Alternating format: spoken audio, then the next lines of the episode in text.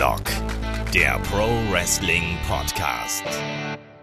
Ja, hallo und herzlich willkommen zu Headlock, dem Pro Wrestling Podcast, Ausgabe 169. Heute beschäftigen wir uns mit dem Shake-Up und vor allem unterziehen wir einfach mal die WWE-Roster einem großen Check. Also Raw, SmackDown und auch NXT. Wir schauen, was da passiert ist und wie stark die Roster jetzt nach dem Shake-Up tatsächlich noch sind. Mein Name ist Olaf Bleich, ich bin euer Host und bei mir, da sind wie schon die letzte Woche auch, zum einen unser Lieblings-YouTuber, der Kai. Guten Tag. Schönen guten Tag.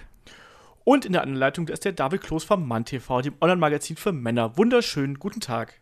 Hallo. Ich glaube, bei mir kann man irgendwann mal den Nachnamen jetzt mittlerweile weglassen. Nein.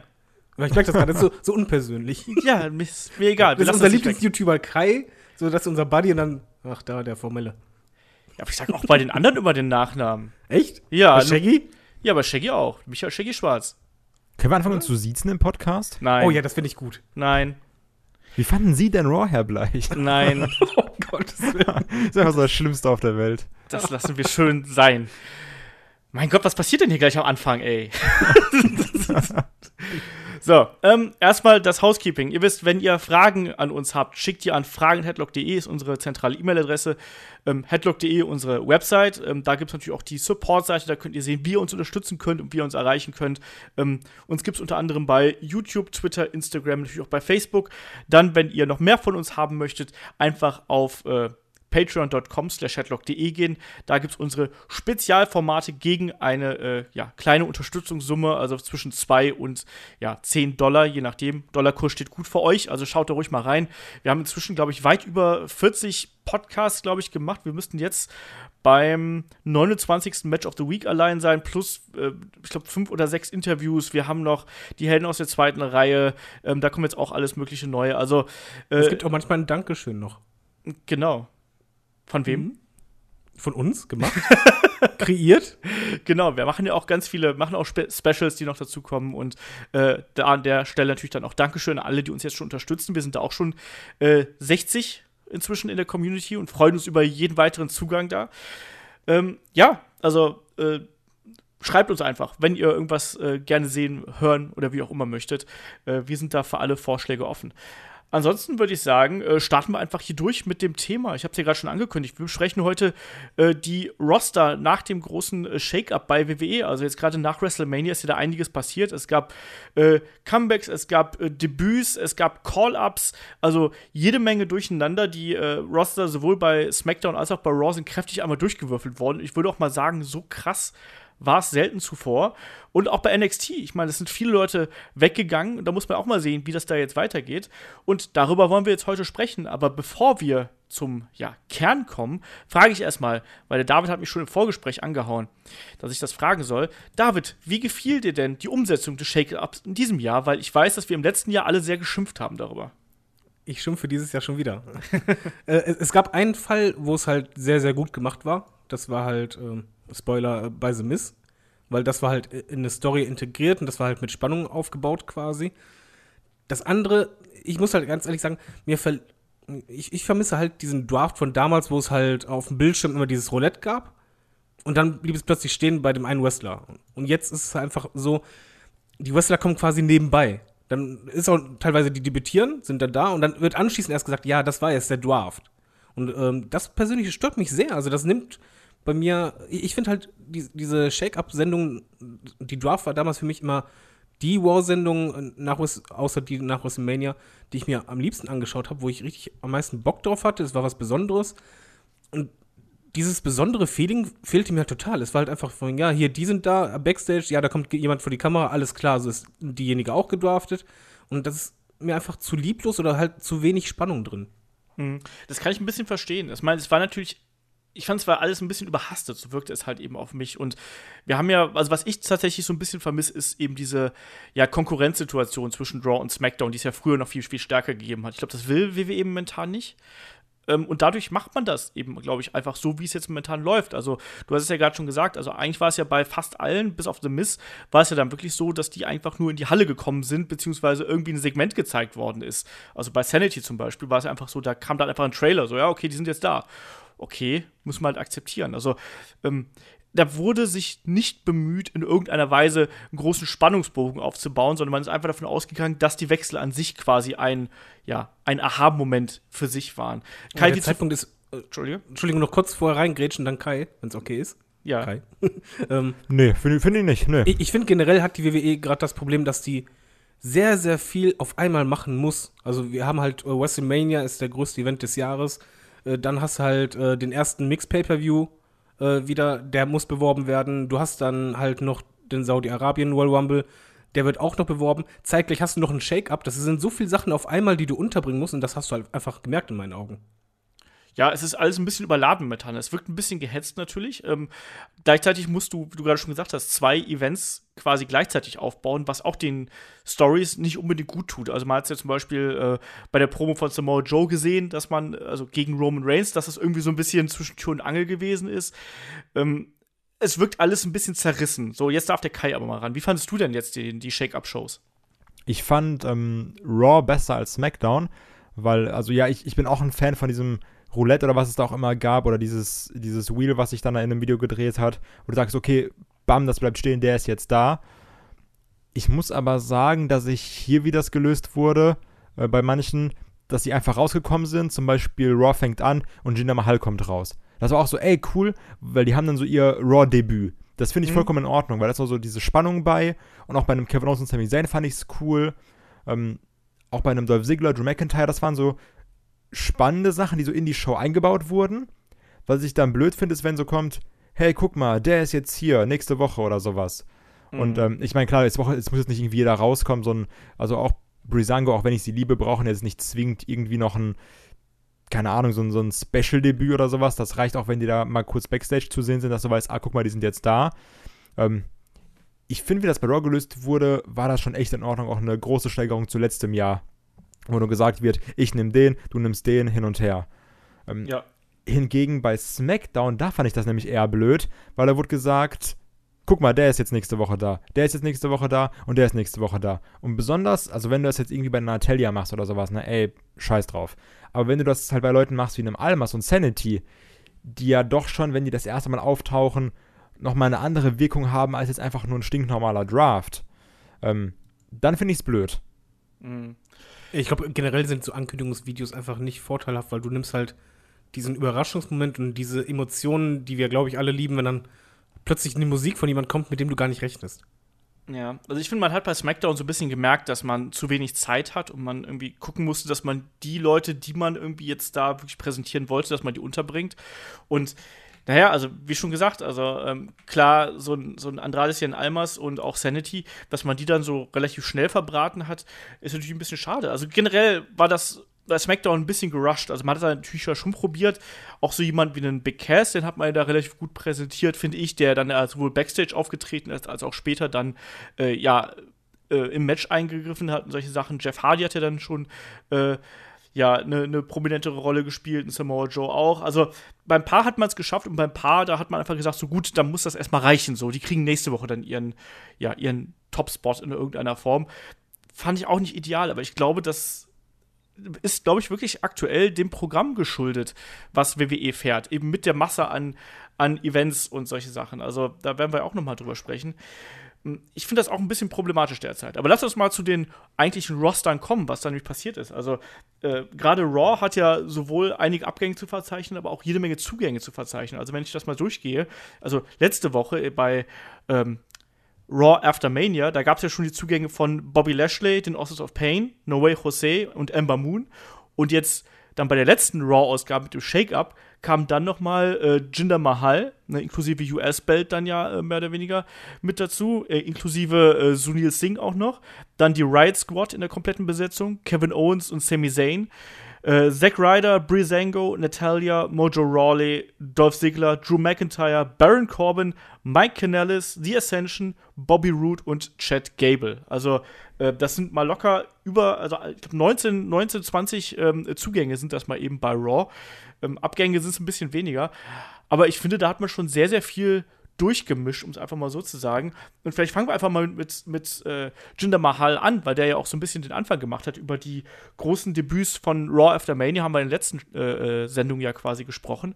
Ähm, Kai, du hast gerade gesagt, dir hat eigentlich das Debüt von Jinder ganz gut gefallen. Welche Chancen rechnest du dir denn gerade dem ehemaligen äh, Champion hier bei Raw aus? Ähm, erstmal gespannt natürlich, was jetzt beim Greatest Rumble passiert. Holt er sich den Titel wieder oder nicht? Wir werden sehen, ne? Weil beide Titel können ja zu beiden Brands wechseln, prinzipiell. Ähm, aber ich glaube schon, dass man ihn da irgendwo in der Midcard anordnen wird. Und, ähm, oder auch als Heal irgendwie in der Fehde gegen, keine Ahnung, Roman Reigns oder sowas. Oder auch in, als, als Heal in der Fehde gegen vielleicht einen Seth Rollins. Ich finde, das ist gar nicht mal so schlecht. Also ich bin natürlich kein Fan von dem Jinder Mahal. Aber das ist eigentlich ganz gut, wenn du, wenn du halt so einen Heal hast, den, der halt auch wirklich gehasst wird. ähm, und also ich finde es nicht schlimm, den in der Midcard zu haben. Ich muss ihn jetzt nicht zwingend da sehen, das ist aber halt subjektiv.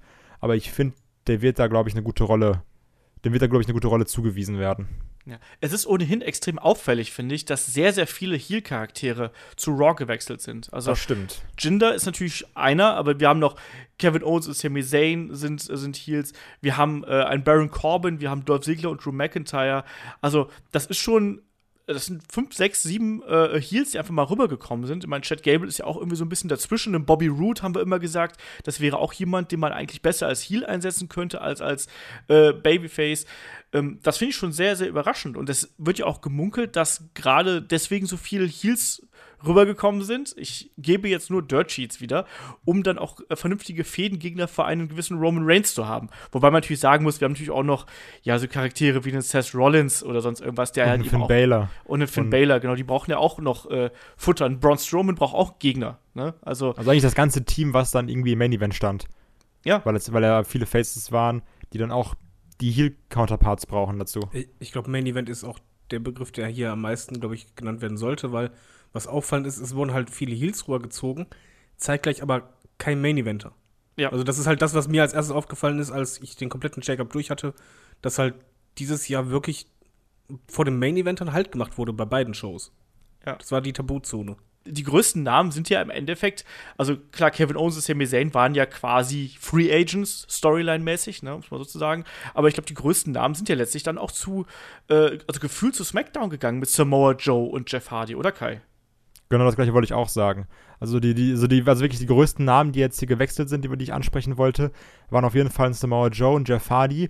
Und Bobby Roode kannst du auch dazu zählen irgendwie, obwohl es halt kein Main-Eventer ist. Ja, aber das Asuka. ist halt trotzdem so mit der größte Name. Also der, der, der Trade von Asuka, der zählt für mich nicht, sind wir mal ganz ehrlich. Also das, das ist einfach Quatsch, den wir zu zählen. Das ist einfach nur, damit die einen mehr haben. Und äh, ja, ein Almas und ein McIntyre sehe ich so auf einer Stufe. Ich muss aber generell sagen, wenn wir jetzt schon mal allein von der, von der Qualität ausgehen, ich finde, bei Raw ist sehr viel Quantität vor Qualität Mhm. und ähm, SmackDown hat unfassbar gute Leute bekommen. Ja, guck, Ja. dann machen wir doch jetzt einfach mal erstmal den Gesamteindruck. Ich glaube, das passt ganz gut. Ja, also. Weil ich sehe es genauso. Ja.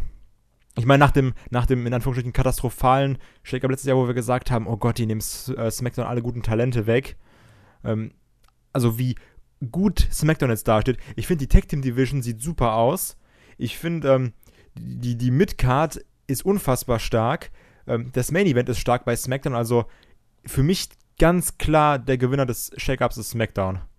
Ja, unterschreibe ich genauso. bin ich auch dabei. Vor allen Dingen, man muss halt so sehen, es sind halt nicht nur äh, Namen rübergegangen, sondern halt auch Namen, die potenziell äh, in, bei SmackDown im Main Event stehen können. Also Jeff Hardy und Samojo sofort bei Big Cass.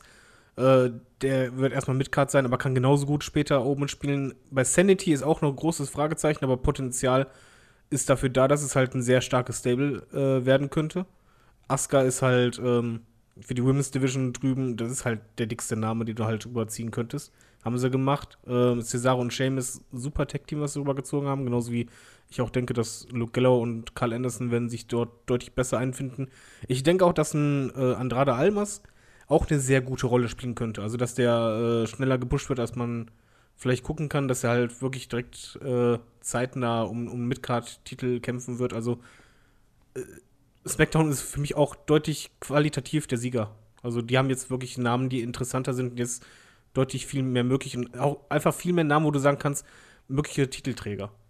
Ja, das äh, sehe ich ganz genauso. Also auch vor allem äh, von der Matchqualität her, muss man auch mal sagen. Also von den, von den, äh, ja, wrestlerischen Stärken, um es einfach mal so ganz äh, platt auszudrücken, finde ich, dass SmackDown die besseren Arbeiter im Ring gezogen hat. Und wenn du dir überlegst, halt so jemand wie eine Samoa Joe ist jetzt in, in einem selben Roster wie ein Daniel Bryan und wie ein AJ Styles und wie ein Shinsuke Nakamura, was allein daraus entstehen könnte, was auch äh, daraus entstehen könnte, wenn zum Beispiel ein Cesaro sich vielleicht aus dem Team mit Sheamus löst. Das heißt ja auch, dass Sheamus nicht mal 100% fit sein sollte. Das heißt mal, angenommen, wir haben auch vielleicht Cesaro häufiger mal in, in einer Solo-Ausrichtung. Du hast dann auf der anderen Seite sowas wie einen äh, Sanity Stable, was ja auch mit einem Alexander Wolf halt eben einen exzellenten ähm, Arbeiter im Ring hat und dann eben auch einen Killian Dane, der dann auch noch eine zusätzliche, ähm, ja, Komponente mit reinbringt. Eric Young, den ich nicht so mag, der aber trotzdem ein guter Wrestler ist. Würde ich auch gerade sagen, so Killian Dane, Alexander Wolf, ja, geht auf jeden Fall klar. Beide auch coole ähm, Eigenschaften, die ich an den äh, wirklich sehr gerne sehe. Und dann ist halt noch Eric Young dabei. Und das so, ja, der ist halt auch da. Ja, ich bin aber auch trotz, kein Fan alledem, ja, du weißt es aber, was ich meine. Also es sind insgesamt, ja, auf jeden Fall. glaube glaub ich, dass man mit SmackDown, mit dem Roster, was man jetzt da hat, ähm, extrem interessante und auch wrestlerisch starke Fäden aufbauen kann, wenn man es schafft, die neuen Leute entsprechend zu integrieren. Ich glaube, das ist ja immer die größte Herausforderung generell, dass du eben es irgendwie probieren musst, die neuen Leute jetzt da auch in Geschichten reinzupacken, weil du musst es irgendwie schaffen, gerade wenn du ähm, ja Charaktere von NXT hast, die musst du eben erstmal versuchen darzustellen und dem neuen Publikum, und das ist es nun mal, wir können nicht davon ausgehen, dass jeder WWE-Zuschauer, auch wenn er das Network hat, dass der eben die Authors of Pain kennt oder dass der Andrade Cien Almas und Selina kennt, sondern du musst eigentlich jetzt nochmal von Null anfangen. Und da bin ich eben auch gespannt, wie man das mit einem Stable wie Sanity machen wird. Ob die, also mir hat die Darstellung von Sanity auch bei, bei NXT nicht durchgängig gut gefallen. Ich fand, die hatten sehr viele Höhen und Tiefen. Mal waren sie sehr dominant, mal waren sie halt irgendwie so Beiwerk. Und ich hoffe einfach, dass man das diesmal besser schafft, die wirklich als so eine Chaos-Gruppierung dazu integrieren. Genauso wie man bei Andrade Cien Almas und Selina Vega genau diesen Weg, den man bei NXT gegangen ist, den muss man weitergehen. Und ähm, einen Namen haben wir immer noch vergessen. Äh Archus? Ja, präsent zu, zu erwähnen. Äh, The Miz. Mal ganz ehrlich, ja. The Miz ist jetzt bei SmackDown und bei Daniel Bryan und das ist halt einfach ein Kandidat für Fehde des Jahres. Und das ist halt nochmal ebenfalls ein Titelkandidat, äh, äh, sowohl Midcard als auch äh, Main Event Region und auch für gute Matches und gute Promos äh, dabei. Also da sind jetzt verdammt viele Konstellationen, wo ich denke, ja, das könnte echt eine coole Fehde sein oder geile Matches. Ja. Das ist schön zu sehen. Ja, absolut. Also The Miss äh, hat uns ja, ich meine, ich glaube, wir sagen es uns ziemlich jeder Ausgabe hier. Also The Miss hat uns ja wirklich die letzten zwei Jahre äh, sehr, sehr viel Spaß bereitet. Und wir haben ja so lange darum gebettelt, dass es doch endlich äh, ja ein Match zwischen Daniel Bryan und The Miss geben wird. Und die beiden treten doch jetzt auch schon auf der Europatour, glaube ich, gegeneinander an. Aber natürlich, das braucht noch eine Fehde, nochmal. Also die müssen nochmal das so ein bisschen anheizen. Es gab ja schon Twitter, wer das ein bisschen verfolgt hat, haben die beiden sich ja schon oh, so ein ja. bisschen behagt. Ne? Also so Aber richtig geil gemacht, oder? Ja, also auch so, wenn dann Daniel Bryan sagt, so, boah, ich freue mich so drauf, endlich mal äh, The Miss jetzt eine reinzuhauen und dann sagt irgendwie The Miss über Twitter so, ja, aber sei vorsichtig, nicht, dass du mich einmal schlägst und dann fällst du wieder drei Jahre aus oder so. Ja, ne? Vor also, The Miss ohne Mistourage, muss man dazu sagen, was ich nämlich super finde, dass sie das so gemacht haben. Ja, also da können wir auch mal darüber sprechen, vielleicht wer, wer so außen vor geblieben ist. Ne? Also ich meine, die Mistourage ist jetzt quasi frei. Mal gucken, was man mit den beiden anstellt. Ich ich halte halt nicht so viel. Ich finde, ich find, das war eine gute Rolle für die beiden. Warum findest du ja, es denn gut, dass die. Ja, ja, aber. Aber da, warum findest du es denn gut, dass sie zurückgeblieben sind? Ich, das Problem ist einfach bei Heels, die halt äh, so Anhängsel haben, da weißt du halt einfach, die Matches laufen halt irgendwie immer aufs selbe hinaus. Und das langweilt mich persönlich, beziehungsweise nimmt halt mir die Spannung und ich finde halt eher damals die, das Duell zwischen The Miz und Dolph Ziggler lebt halt für mich davon, dass halt ähm, The Miz zwar eine Begleitung hatte, aber die halt nicht so extrem immer jedes Mal so Eingriff und Simis halt so, so feige dargestellt wurde. Das, das fand ich halt einfach, stand ihm besser. Und ich finde halt eher den arroganten Simis überzeugender und interessanter als halt ähm, den, ähm, ja, den Angsthasen, der halt immer nur seine Mistwash, äh, vorschickt, weil er halt alleine das eh nicht äh, gebacken bekommt. So kann er sich halt einfach stärker präsentieren und er ist für mich halt besser, als wenn er halt diese Anhängsel hat. Was passiert denn jetzt mit äh, The Miss und äh, ich wollte gerade sagen Michael McGillicuddy? Wie heißt der nochmal? äh, Curtis Axel. Was passiert mit, mit den beiden? Bo Dallas und Curtis Axel. Ja, genau. Nee, ich würde mal sagen, die kommen dahin, wo sie auch schon vorher waren, bevor sie Miss Tosh waren. Das ist halt Undercard, ne? Ja, also du betrachtest das jetzt quasi einfach nur aus der Sicht, dass äh, The Miss jetzt quasi für dich ein attraktiveres Programm fährt und die zwei Gen haben Pech genau. gehabt. Ja, ich, ich sag mal einfach so, die, die beiden haben ihre Rolle gut gespielt, aber waren halt nie auf einem Level, wo ich sie halt wirklich ernst nehme. Ähm, vielleicht auch, weil Curtis Axel zum Beispiel, der hat extrem abgenommen. Also der hat halt gar nicht mehr diese Wrestler-Figur. Und ich, glaube einfach, die, die beiden, denen, denen fehlt einfach irgendwas. Die haben sich bislang nie richtig durchgesetzt, obwohl halt zum Beispiel Curtis Axel ja einen super Start hingelegt hatte. Aber es hat ja seine Gründe, was halt äh, dazu führte, dass er halt nie irgendwie in, in der oberen Card dabei war, sondern halt immer mehr in der Undercard gelandet ist, genau wie bei Bo Dallas, dasselbe auch. Und ja, das werden halt einfach Jobber sein, die halt, ähm, wie Titus O'Neill, die werden halt jahrelang in der Undercard dabei sein, ab und zu vielleicht mal ein bisschen oben mithelfen oder bei Tag Team Division, aber ich glaube nicht, dass die jetzt zu einem starken Tag-Team aufgebaut werden. Ja, ich meine, jemand anders, der zurückgelassen worden ist, ist Nikki Cross, ne? Muss man auch mal dazu sagen. Also Sanity ist ja aufgestiegen. Äh, Nikki Cross ist äh, zurückgeblieben und das heißt, um die Damendivision von NXT noch ein bisschen weiter aufzubauen, weil da natürlich jetzt weiterhin akuter ja, Nachwuchsmangel herrscht. Also ist natürlich ein bisschen bitter irgendwie, oder? Also wie, wie fühlt man sich da wohl, wenn, wenn quasi dein Team aufsteigt und äh, die, die Dame in der Runde zurückbleibt. Das hatten wir zuletzt jetzt zum Beispiel auch bei, ähm, bei Enzo und Big Cass damals und Carmella. Genau. Aber es, es, kann ja auch deine Chance schlechthin sein. Ist ja je nachdem, wie du es ansiehst. Wirst halt sagen, ja, ohne die bin ich nichts. Oder, oder sagst du, nee, sie wollen mich als Einzelwrestlerin pushen und äh, da will ich mich beweisen. Es ist, kann man schwer vorhersagen. Ich glaube aber schon, dass es eher der richtige, ähm, der richtige Move war, äh, Nikki Cross zurückzulassen und nicht nach dem Motto, oh, die, die ist zu schlecht für das Main Roster, sondern ähm, ich hätte jetzt aber auch bei Raw und SmackDown momentan keinen Platz für sie gesehen. Und ich sehe es halt wirklich so, dass gerade die NXT Women's Division, dadurch, dass Emma Moon gegangen ist, was ich, also ich habe auch noch gesagt, Emma Moon bleibt da, ich, da lag ich ja falsch. Ähm, ich finde, es ist schon wichtig, dass du da noch irgendwie eine vernünftige Frau hast. Also klar, ich meine, du hast, ich, wie heißt die, diese da Dakota Kai oder sowas und äh, Kyrie Sane ähm, Shayna Baszler finde ich zum Beispiel nicht so dolle. Und du kannst eben nicht nur mit zwei, drei Frauen da die, die Women's Division am Leben halten, was du jetzt ja auch schon momentan ein bisschen versucht hast mit diesen Ember Moon und Shayna Baszler Matches. Ähm, von daher ist es eigentlich gar nicht immer so blöd, dass Nikki Cross da geblieben ist. Und wie gesagt, bei ähm, SmackDown hast du jetzt noch andere Leute hochgezogen, dass du die Iconics jetzt noch dabei, Asuka, Charlotte hast du noch da, Carmella als Championess. Ähm, oder halt auch bei, bei SmackDown. Ich glaube, da wäre auch bei Raw ich glaube, da wäre Nikki Cross momentan untergegangen, nicht aufgrund ihres Talents, sondern aufgrund der schieren Masse.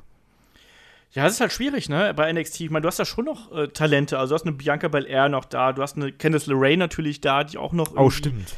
Äh, äh, irgendwann mal da auf jeden Fall aktiv in den Ring steigen wird. Eine Lacey Evans ist noch da, aber dann wird es auch schon langsam ein bisschen eng. Also, Viele sind das nicht. Ne? Du hast gerade noch äh, Dakota Kai angesprochen. Es gibt auch noch eine ähm, äh, Tainara Conti und solche Sachen. Aber äh, insgesamt stimmt das schon. Die, die groß aufgebauten Stars sind eben nicht mehr da. So, also Candice LeRae ist, glaube ich, einfach nur das ist ein bekannter Name, aber die ist ja auch im NXT-Universum jetzt noch nicht angekommen in irgendeiner Form, sondern bis jetzt war sie ja eher Begleitung von Johnny Gargano.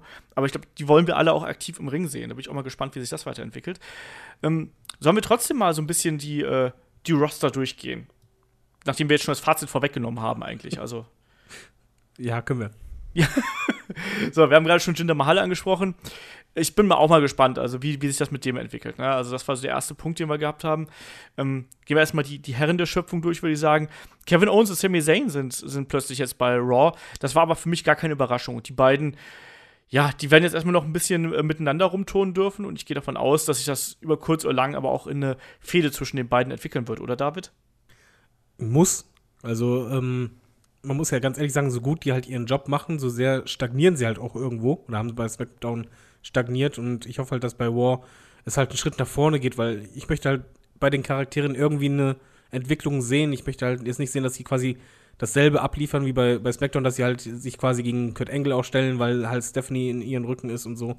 Äh, das, es muss auf eine Fehde hinauslaufen, damit beide wieder getrennt gehen und dann auch gepusht werden.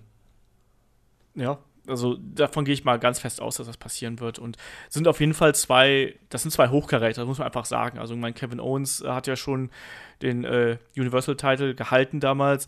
Ähm, Sami Zayn haben wir immer gesagt, der müsste eigentlich da auf die nächste Stufe gehoben werden. Ich finde, dass er eben in dieser Konstellation mit Kevin Owens neue Facetten gezeigt hat. Also, dass er ganz anders gewirkt hat und da eben auch zwar goofy und überdreht war, aber ich fand ihn trotzdem unterhaltsam. Also muss ich, muss ich dazu sagen. Äh, das ist auf jeden Fall eine starke Ergänzung. Und äh, ja, weiterhin auf der, auf der Heel-Seite, Baron Corbin haben wir jetzt drüben. Und ich glaube, ja, damit hat man auch irgendwie gerechnet, aber so richtig begeistert ist man da doch nicht. Aber es wird trotzdem gerüchtet, dass auch der einen größeren Push kriegen soll, Kai. Äh, was hältst du davon? Abstand. der Klassiker. er hat seine Chance gesehen und hat sie genutzt. Yes.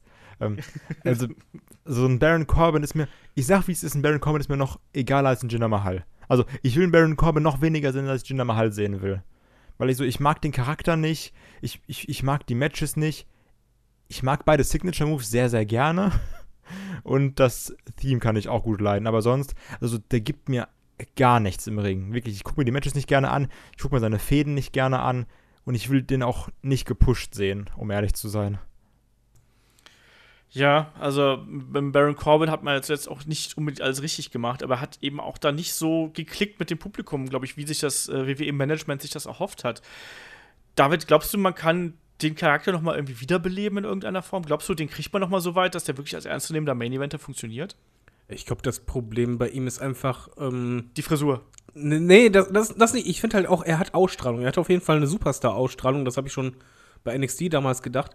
Das Problem ist nur einfach, er strahlt was aus und ähm, Vince soll ja auch ein sehr großer Fan von ihm sein.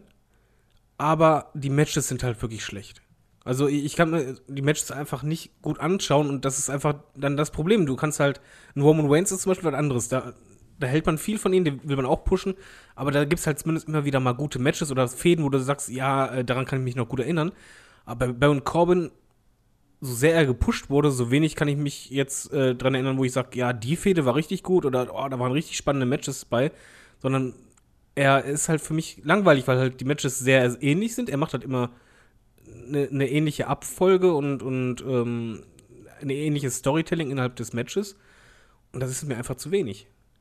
Also es liegt eher an ihm als am Booking, muss ich ganz ehrlich sagen. Also ist, Fäden hat er genug pa äh, Partner gehabt und äh, Titelchancen und, und Co aber er muss halt einfach mal irgendwann so, das ist so ein Kandidat bei mir, wo ich einfach sage, der muss jetzt mal abliefern. Ich bin ehrlich gesagt auch nicht ganz sicher, wo man ihn da positionieren möchte. Klar, also der, der ist natürlich ein, ein Heal-Charakter.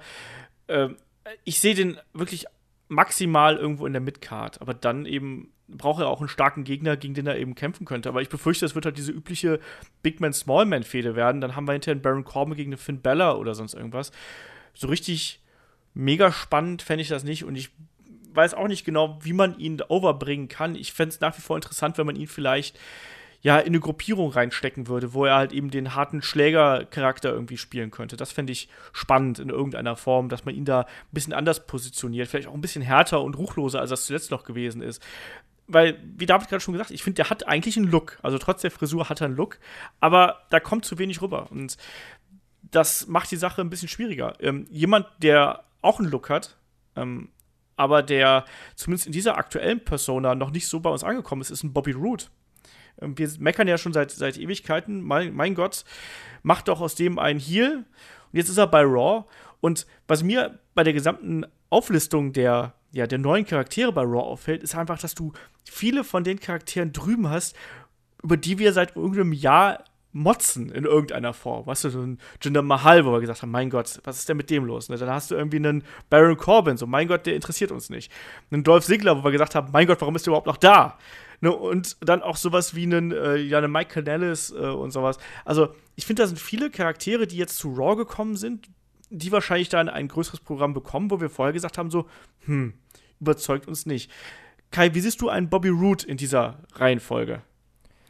Ich also was ich halt gut daran finde an der Sache, die du gesagt hast, dass man damit vielleicht nochmal Leute nicht so extrem, aber trotzdem in einer gewissen Art und Weise repack repackagen kann. Dass du sagst, wir ziehen die jetzt aus den Fäden momentan raus und geben denen jetzt einen Neustart bei Raw.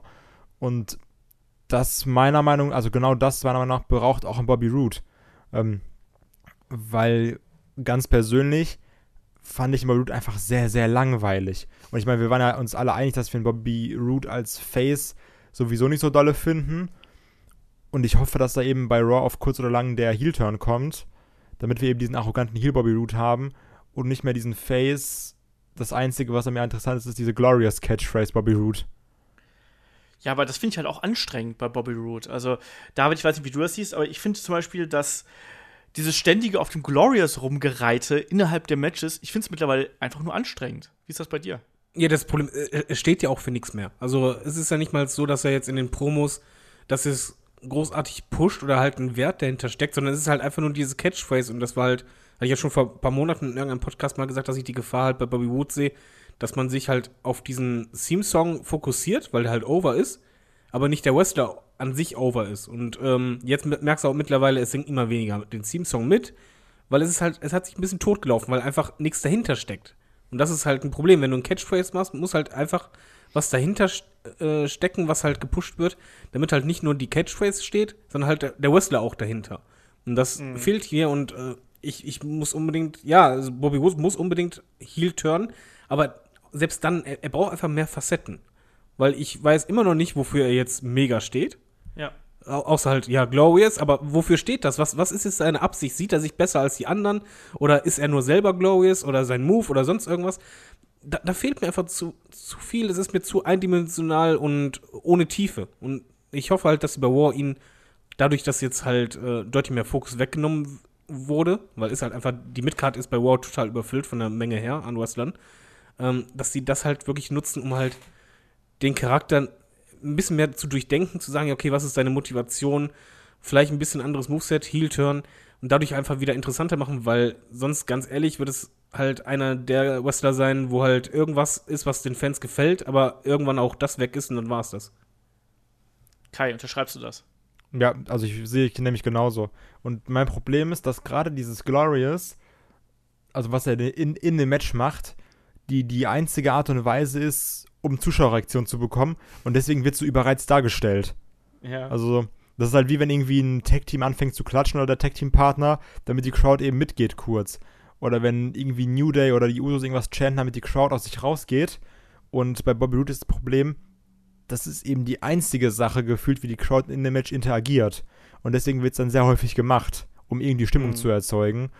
Und ähm, das kann ja eigentlich auch nicht in der Sache sein. Ja, vor allem ist es schade, weil du hast ja damals bei TNA gesehen, dass er ja einen sehr starken Charakter auch darstellen kann mit Motivation und Co. Ja, das ist es halt. Also ich meine, Charakter steht und fällt halt immer mit den Beweggründen, äh, mit denen er halt eben dann im Ring sich positioniert. Und äh, der hat er hier einfach nicht. Ne? Er hat zwar gesagt, er will natürlich Titel gewinnen, aber das wollen sie alle irgendwie. Ähm, und er ist glorious, aber äh, was, was soll mir das denn genau sagen? Ich finde auch, dass man bei NXT es viel besser äh, geschafft hat, ihn als Charakter zu positionieren. Und bei WWE ist er bis halt, bisher halt nur ein Abziehbild. Also so ein bisschen, ja, der arrogante Babyface-Wrestler, den man trotzdem geil findet, weil er halt irgendwie eine coole Musik hat. Aber auch das ist ja immer das Problem, ähm, wenn du jede Woche mit dem Theme-Song auftrittst, teils zweimal, dann läuft das auch irgendwann tot. Das merkt man ja auch beim Nakamura zum Beispiel, ähm, wo man jetzt ja auch versucht, dem einen anderen Twist zu geben. Also ich bin mal gespannt, in welche Richtung ein Bobby Root-Charakter gehen wird, weil ich sehe es auch so, den kannst du nicht dauerhaft als Babyface etablieren. Ähm, eigentlich musst du den irgendwie Heel turnen, aber dann haben wir irgendwann nur noch Heels so in der, in, bei, in der Raw Midcard. Das wird auch wiederum schwierig. Also ich glaube, der wird erstmal noch eine Zeit lang äh, ein guter Junge bleiben und äh, ja, vielleicht kleinere, kleinere Fäden äh, starten, mal gucken, gegen, gegen wen. Also ich, ich tue mich da auch mit Hans Schwelken irgendwie da in, in eine Schublade zu stecken. Also ich persönlich gehe davon aus, dass Jinder Mahal erstmal nicht äh, den US-Title mit zu Raw holt. Insofern kann ich mir sogar vorstellen, dass wir vielleicht eine Weiterführung der Fehde mit äh, Bobby Roode da bekommen, was ich ganz furchtbar fände. Schauen wir mal. Was, was generell aufgefallen ist, ähm, es sind halt nicht nur Wrestler zu War gekommen, wo wir halt vorher immer gemeckert haben oder öfters mal kritisiert haben, sondern es sind halt vor allen Dingen Wrestler, die halt oft kritisiert wurden für schlechte Matches. Also mhm. sagen wir zum Beispiel, wenn du halt einfach mal die Liste durchgehst, okay, Jinder Mahal, die Matches oh, sind halt schwierig. Ähm, Zack Ryder, die Matches sind schwierig. Mojo Wally, die Matches sind schwierig. Äh, Baron Corbin, die Matches sind schwierig. Äh, Ascension, die Matches sind schwierig. Bobby Wood, die Matches sind schwierig. Das, das ist schon verdammt viel dabei, wo ich dann denke, als Fan, also ich war immer primär War-Fan, muss ich ja zugeben, weil es halt einfach für mich ein bisschen mehr Promos immer gab und Co. Aber das könnte ein schwieriges Jahr werden. Ja, das sehe ich auch so. Ich finde auch, dass die Wechsel zu SmackDown, jetzt gehen wir schon wieder in so diese übergreifende Geschichte hier rein, ist aber egal. Ähm, ich finde, dass die Wechsel, die zu SmackDown getätigt worden sind, das sind für mich ganz viele so Internetwechsel. Da habe ich das so ganz blöd formuliert. Also, das sind so Sachen. weißt du, was ich meine? ja, wenn ich, wenn ich so sehe das sage? genauso. Ich meine, das war aber- schon die Sache. Sorry. Du zuerst. Ich meine, das ist- weil genau daran habe ich gedacht, als du von den Namen aufgezählt hast, wo du gesagt hast, guck mal, wer bei SmackDown ist. Ist ein Samoa Joe, ein Shinsuke Nakamura, Daniel Bryan, AJ Styles. Ich meine, das ist auch so der, der Traum eines jeden Internetfans. Ja. Und dann, dann hast du noch irgendwie ähm, The Club noch dabei und sowas. Also das ist ja so, als, als hätte irgendwie der größte Indie-Fan gesagt, ich baue mir jetzt mal meinen WWE-Roster zusammen. Ja, ja, eben. Also so, so fühlt sich halt so ein bisschen an. Ne? Also es ist, ich weiß nicht, ob man bei WWE jetzt momentan wieder die Schiene verfolgt, so wir haben bei Raw die großen Charaktere, so die Larger-than-Life-Characters, wo du ja vielleicht auch einen, ja, mal ganz blöd formuliert, also ein Jinder Mahal ist ja schon ein, ein größerer Charakter, um es einfach mal so zu sagen. ne? Der, der, der dominiert ja im Prinzip eigentlich eher durch sein, durch sein Gimmick. Gleiches ja vielleicht auch ein Baron Corbin, der dann eben durch seine Präsenz vielleicht da eher Darf ich da dasteht. reingrätschen? Genauso wie ein Bobby Roode. Ja, grätsch rein.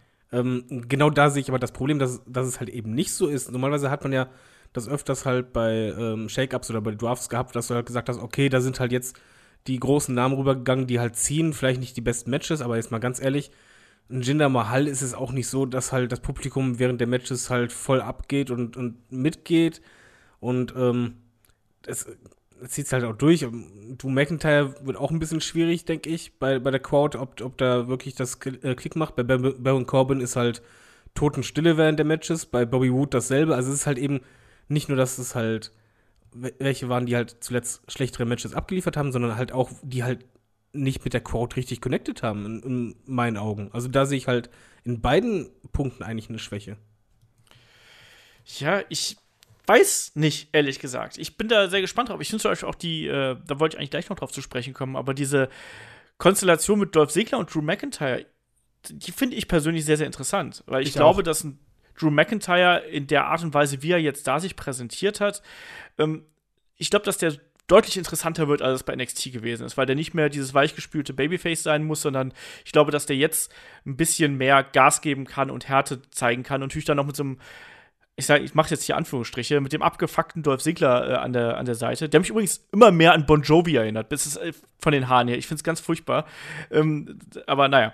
Aber ich Ähm, mag, ist die Konstellation, da können, könnten beide draus äh, profitieren. Ja. Und auch in, und auch in der Tag-Team-Szene ist es ja auch so, dass es jetzt natürlich da durch den Weggang von The Club und von Cesaro und Sheamus, klar ist, äh, sind die Authors zum Beispiel mit dazugekommen, aber da ist ja ein, ein Loch da, um es einfach mal so ganz blöd auszudrücken. Da ist eine Lücke und ich glaube, dass die beiden da, wenn man die wirklich als festes Tag-Team vielleicht noch mit einem dritten Mann in irgendeiner Form da etablieren kann, ich glaube, dass das interessant sein könnte. Also Kai, wie siehst du hier die, äh, die beiden Jungs? Ähm, erstmal, ich mag die Paarung unfassbar gern, weil mir auch McIntyre bei NXT nicht wirklich gefallen hat in diesem Babyface-Gimmick und sowas. Und Dolph Ziggler, der ist ja, also, der, da war ja alles scheiße. Also, so egal was da war, dieses ähm, mit dem Titel ablegen und dann weg sein und da mal ganz kurz hier, ich komme witzig raus, das fand ich Quatsch. Und als ich dann, als dann Dolph Ziggler meinte, so, ja, ich bin aber nicht alleine da, auf einmal war Drew McIntyre dabei, ähm, ich habe halt sehr viel Bock auf diese Kombination bekommen. Und schon allein, wenn wir davon ausgehen, dass die als Tag-Team auftreten, haben die einfach den geilsten Tag-Team-Finisher. Also, wie, wie unfassbar gut sah denn bitte dieses Claymore into Zigzag aus?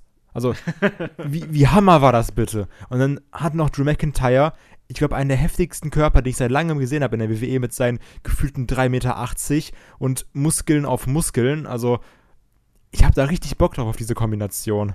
David, wie sieht es bei dir aus? Äh, ich habe auf die, die beiden auf jeden Fall richtig Bock. Ich habe nur bei der Division bei War ein bisschen halt Probleme, muss ich ganz ehrlich sagen. Also sollte man Kevin Owens und Sami Zayn als Tag-Team machen, okay, ist schon spannender, aber muss halt ehrlich sagen, Buisengo, ich mag halt deren ähm, Promos halt, äh, das ist halt unterhaltsam, aber im Ring sind das halt für mich keine Titelkandidaten, Ascension auch nicht. Sigler McIntyre kann super funktionieren, aber ja, mir ist da irgendwie bei Wars für mich halt in der Tag Team Division irgendwie die Luft rausgegangen. Ich finde halt bei Authors of Pain, muss ich ganz ehrlich sagen, als ich jetzt halt ohne Manager mal rauskam, war das für mich was ganz anderes auf einmal. Da fehlte total irgendwie Ja. was. So ging es mir auch. Also mir hat auch da äh, Paul Ellering extrem gefehlt. Also weil der, der gehörte irgendwie dazu. Und ähm, ja, es fehlte dieser Moment auch, wenn er quasi seine Hunde von der Kette lässt. So, Genau, genau das meine ich. Weil jetzt waren sie ganz normale Wrestler, war einfach jetzt ein ganz normales Team für mich.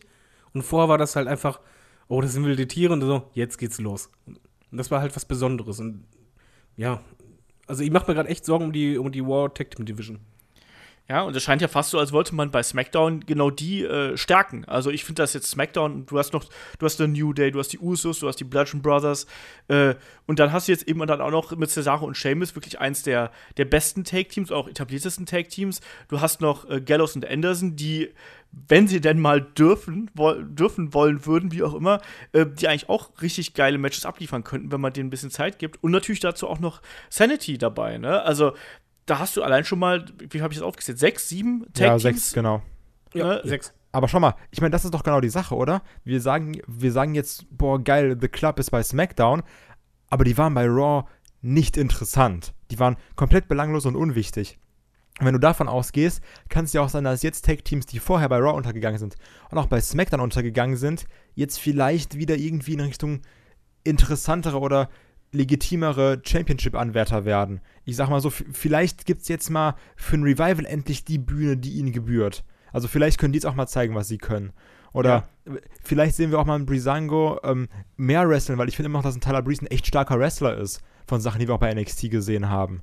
Also, so, wer weiß, nur weil die, die Namen jetzt nicht so besonders sind oder weil das Team an sich nicht so besonders ist, vielleicht können eben die, die vorher nicht so präsent waren, jetzt nochmal zeigen, was sie können. Dass du sagst, wir haben eigentlich nur drei Tag-Teams, haben, also wir haben drei präsente Tag-Teams, aber dann irgendwie noch so sechs in der Hinterhand, wo aber alle sagen so, oh Gott, die können ja nichts. Aber wenn davon vielleicht auch nochmal zwei jetzt herausstechen, hast du auch wieder fünf und das ist vollkommen in Ordnung. Aber das Problem, was ich noch bei War einfach sehe, du hast jetzt eine Midcard, die gefühlt aus 4000 Leuten besteht. Das wird zeitlich einfach jetzt für Tag Team Division ein bisschen schwieriger. Mhm. Also immer ganz ehrlich, du hast so viele Leute rübergezogen, du musst ja auch irgendwie mal die Hälfte zumindest davon einsetzen und das mal auf die Sendezeit gerechnet, plus die ganzen Main-Eventer, die du halt hast. Du, du hast halt die großen Stories bei War sind halt nun mal im Main-Event. Das, da bleibt halt nicht mehr so viel über. Ja, aber man muss abwarten. Ich glaube jetzt auch nicht, dass ein Mike Kanellis oder sowas wirklich Screentime bekommt oder ein Zack Ryder oder Mojo Rawley oder. Also, das nicht, aber äh, Kevin Owens, Sami Zayn kannst du auf jeden Fall davon ausgehen. Jinder Mahal auch, meiner Meinung nach. Sigler McIntyre auch. Corbin wird auch seine Zeit haben. Bobby Wood auch. Das ist schon eine ganze Menge Zeit, die drauf geht. Darf ich da mal was einwerfen? Also, ich meine, es kann ja natürlich auch einfach sein, dass man versucht, innerhalb der Shows verschiedene Schwerpunkte zu setzen. Also warum soll man, also das, ich habe eine ähnliche Diskussion schon äh, mit, mit Ulrich geführt und ähm, da habe ich halt auch gesagt, warum soll man denn nicht versuchen, SmackDown als die Brand zu machen, wo es wirklich vielleicht, wo die Tag Team Division kocht, während die halt eben bei Raw ein bisschen köchelt, in Anführungsstrichen. Dafür hast du bei Raw vielleicht die prominentere Midcard, vielleicht mit den größeren Stars und den größeren Charakteren. Weil, wisst ihr, wie ich das meine? Warum Nee, soll man denn erwarte ich auch. Man, man muss doch irgendwie auch versuchen, die Shows vielleicht ein bisschen unterschiedlich zu gestalten, damit sie sich ein bisschen anders anfühlen, weil sonst haben wir halt zweimal dieselbe Suppe. nur mit anderen Leuten. Nur mit anderen Leuten, genau. Ja, aber das, das wäre es ja dann halt. Und das ist halt so mein Gedanke gewesen, dass man vielleicht hier auch bewusst gesagt hat, so, wir stärken jetzt auf der einen Seite die Tag-Team-Division, auf der anderen Seite stopfen wir vielleicht die Midcard voll. Und dann versucht man quasi da so verschiedene, ja, wirklich eigene Identitäten innerhalb der Shows aufzubauen. Also das ist natürlich jetzt hier reines Hirngespinst und wahrscheinlich wird es alles nicht mal halb so toll, wie wir uns das jetzt ausmalen. Aber, Aber- sowas hatten wir doch früher auch. Also es gab ja früher Zeiten, wo SmackDown ja wirklich eher bekannt war für Midcard oder halt für, für äh, spektakuläres Wrestling und so weiter. Und bei War gab es dann halt eher den Fokus auf dem Main Event und äh, dann halt noch einen anderen Titel.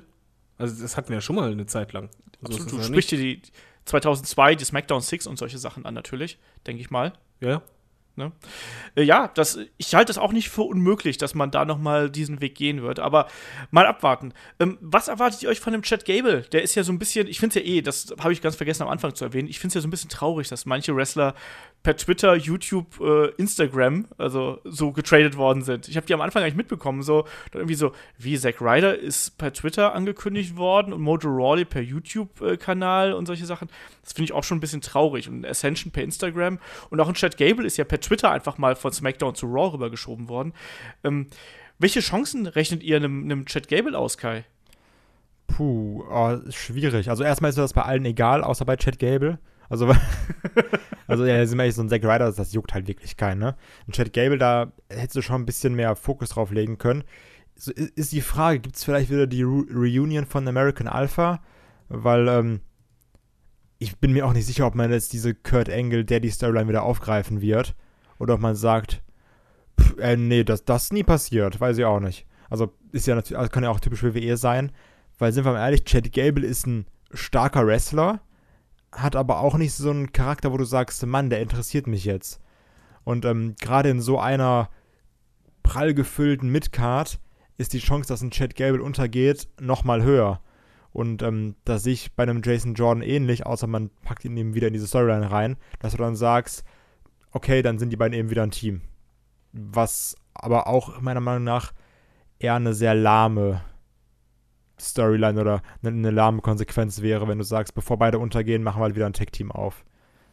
Ja, ich habe denselben Gedanken auch gehabt. Also die Steckste kannst du natürlich irgendwie wieder zusammenstecken, aber sind wir mal ehrlich, American Alpha hat jetzt auch im Main Roster nicht wirklich funktioniert. Und man hat das, man hat den ja irgendwann den, den Titel so ein bisschen hinterhergeworfen und hat gesagt, hier, probiert mal, ob's läuft.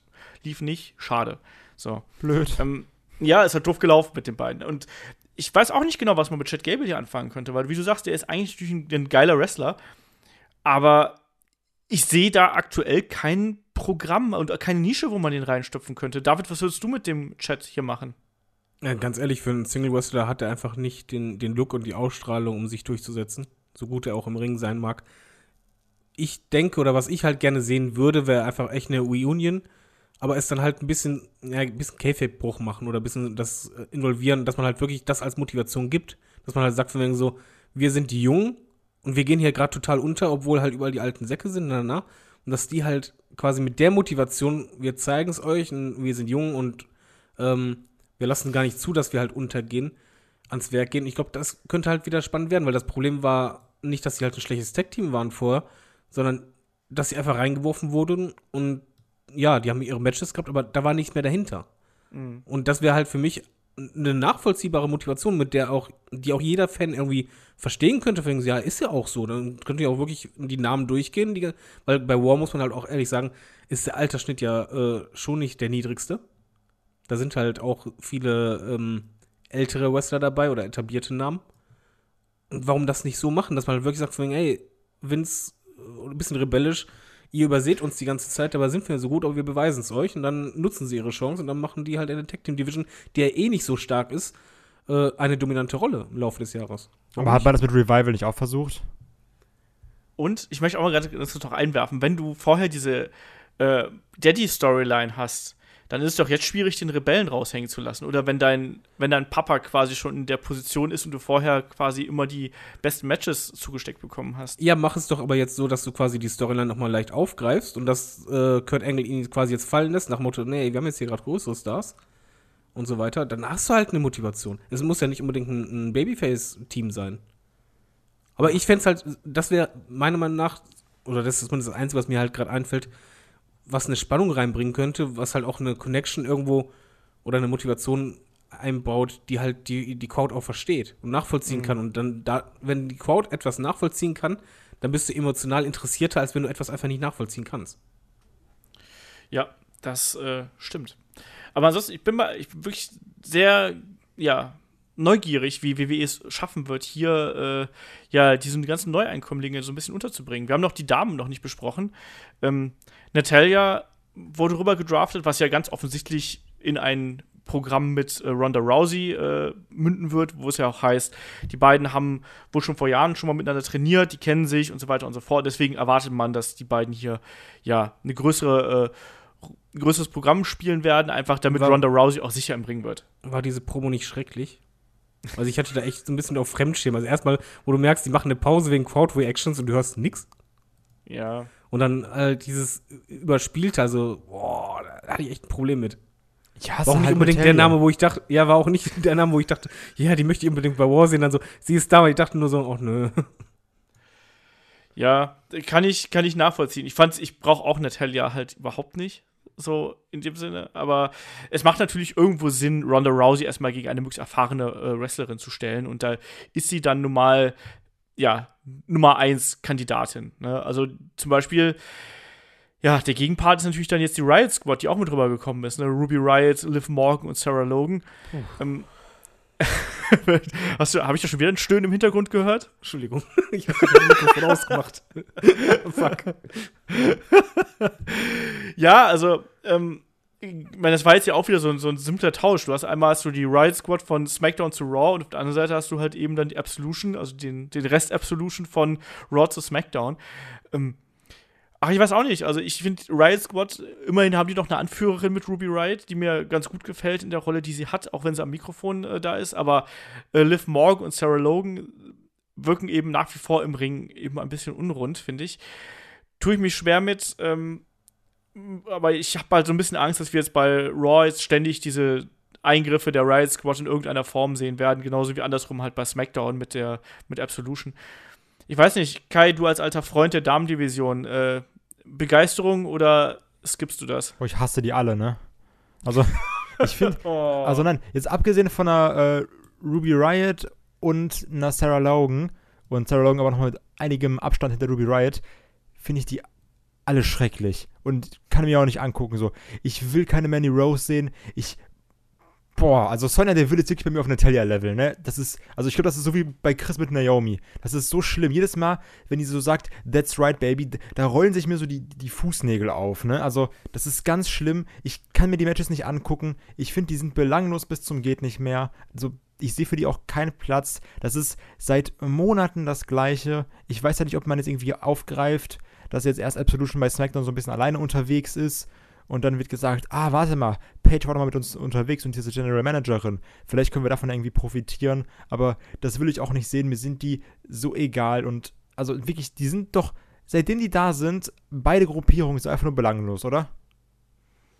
ja, Also, Also, nix. beziehungsweise die sind halt da, die haben eben, die haben eben irgendwie ihr Programm, aber es ist ja dann nichts Personalisiertes in dem Sinne, sondern die haben halt dann ihre random Eingriffe in irgendeiner Form, ähm, hauen randommäßig äh, irgendwelche anderen Damen zusammen und bekommen aber am Ende vom Tag immer selber eins auf die Nase und verlieren. Wollte ich So. gerade sagen, das ist Hm. dann immer, die greifen irgendjemanden an und dann gibt es in der einen Woche dann äh, Wrestlerin XY gegen Sarah Logan, danach gegen Liv Morgan und danach gegen Ruby Riot. Und dann gibt es Ja. nochmal ein Tag-Team-Match oder ein Handicap-Match und dann geht es weiter mit der nächsten. Also es ist nicht sehr So. interessant.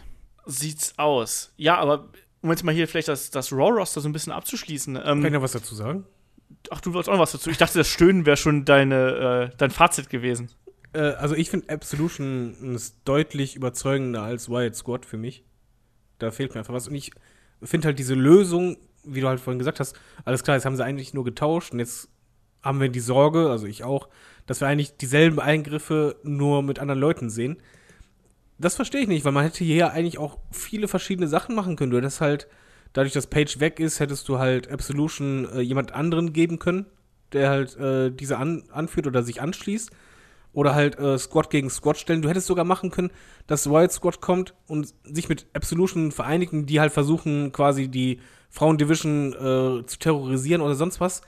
Alles, was irgendwie interessanter gewesen wäre, weil halt Motivation oder weil mehr Rivalitäten. Stattdessen tauschst du zwei Squ Squads, beziehungsweise ja, ähm, Stables, die bislang nichts gerissen haben oder auch nicht für irgendwas gestanden haben, einfach nur aus und lässt die dann wahrscheinlich einfach dasselbe machen. Also es hat halt einfach beiden nicht geholfen und es hat auch den Fans nicht geholfen. Ja. Das, das ist halt das Ding.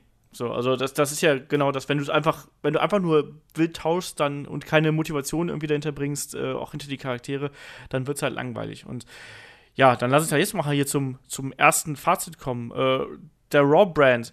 Äh, David, wo siehst du da, also wir haben ja schon angesprochen, es gibt ja quasi keine großen Entwicklungen innerhalb des Main-Events, also da ist ja quasi alles unberührt geblieben, mehr oder weniger.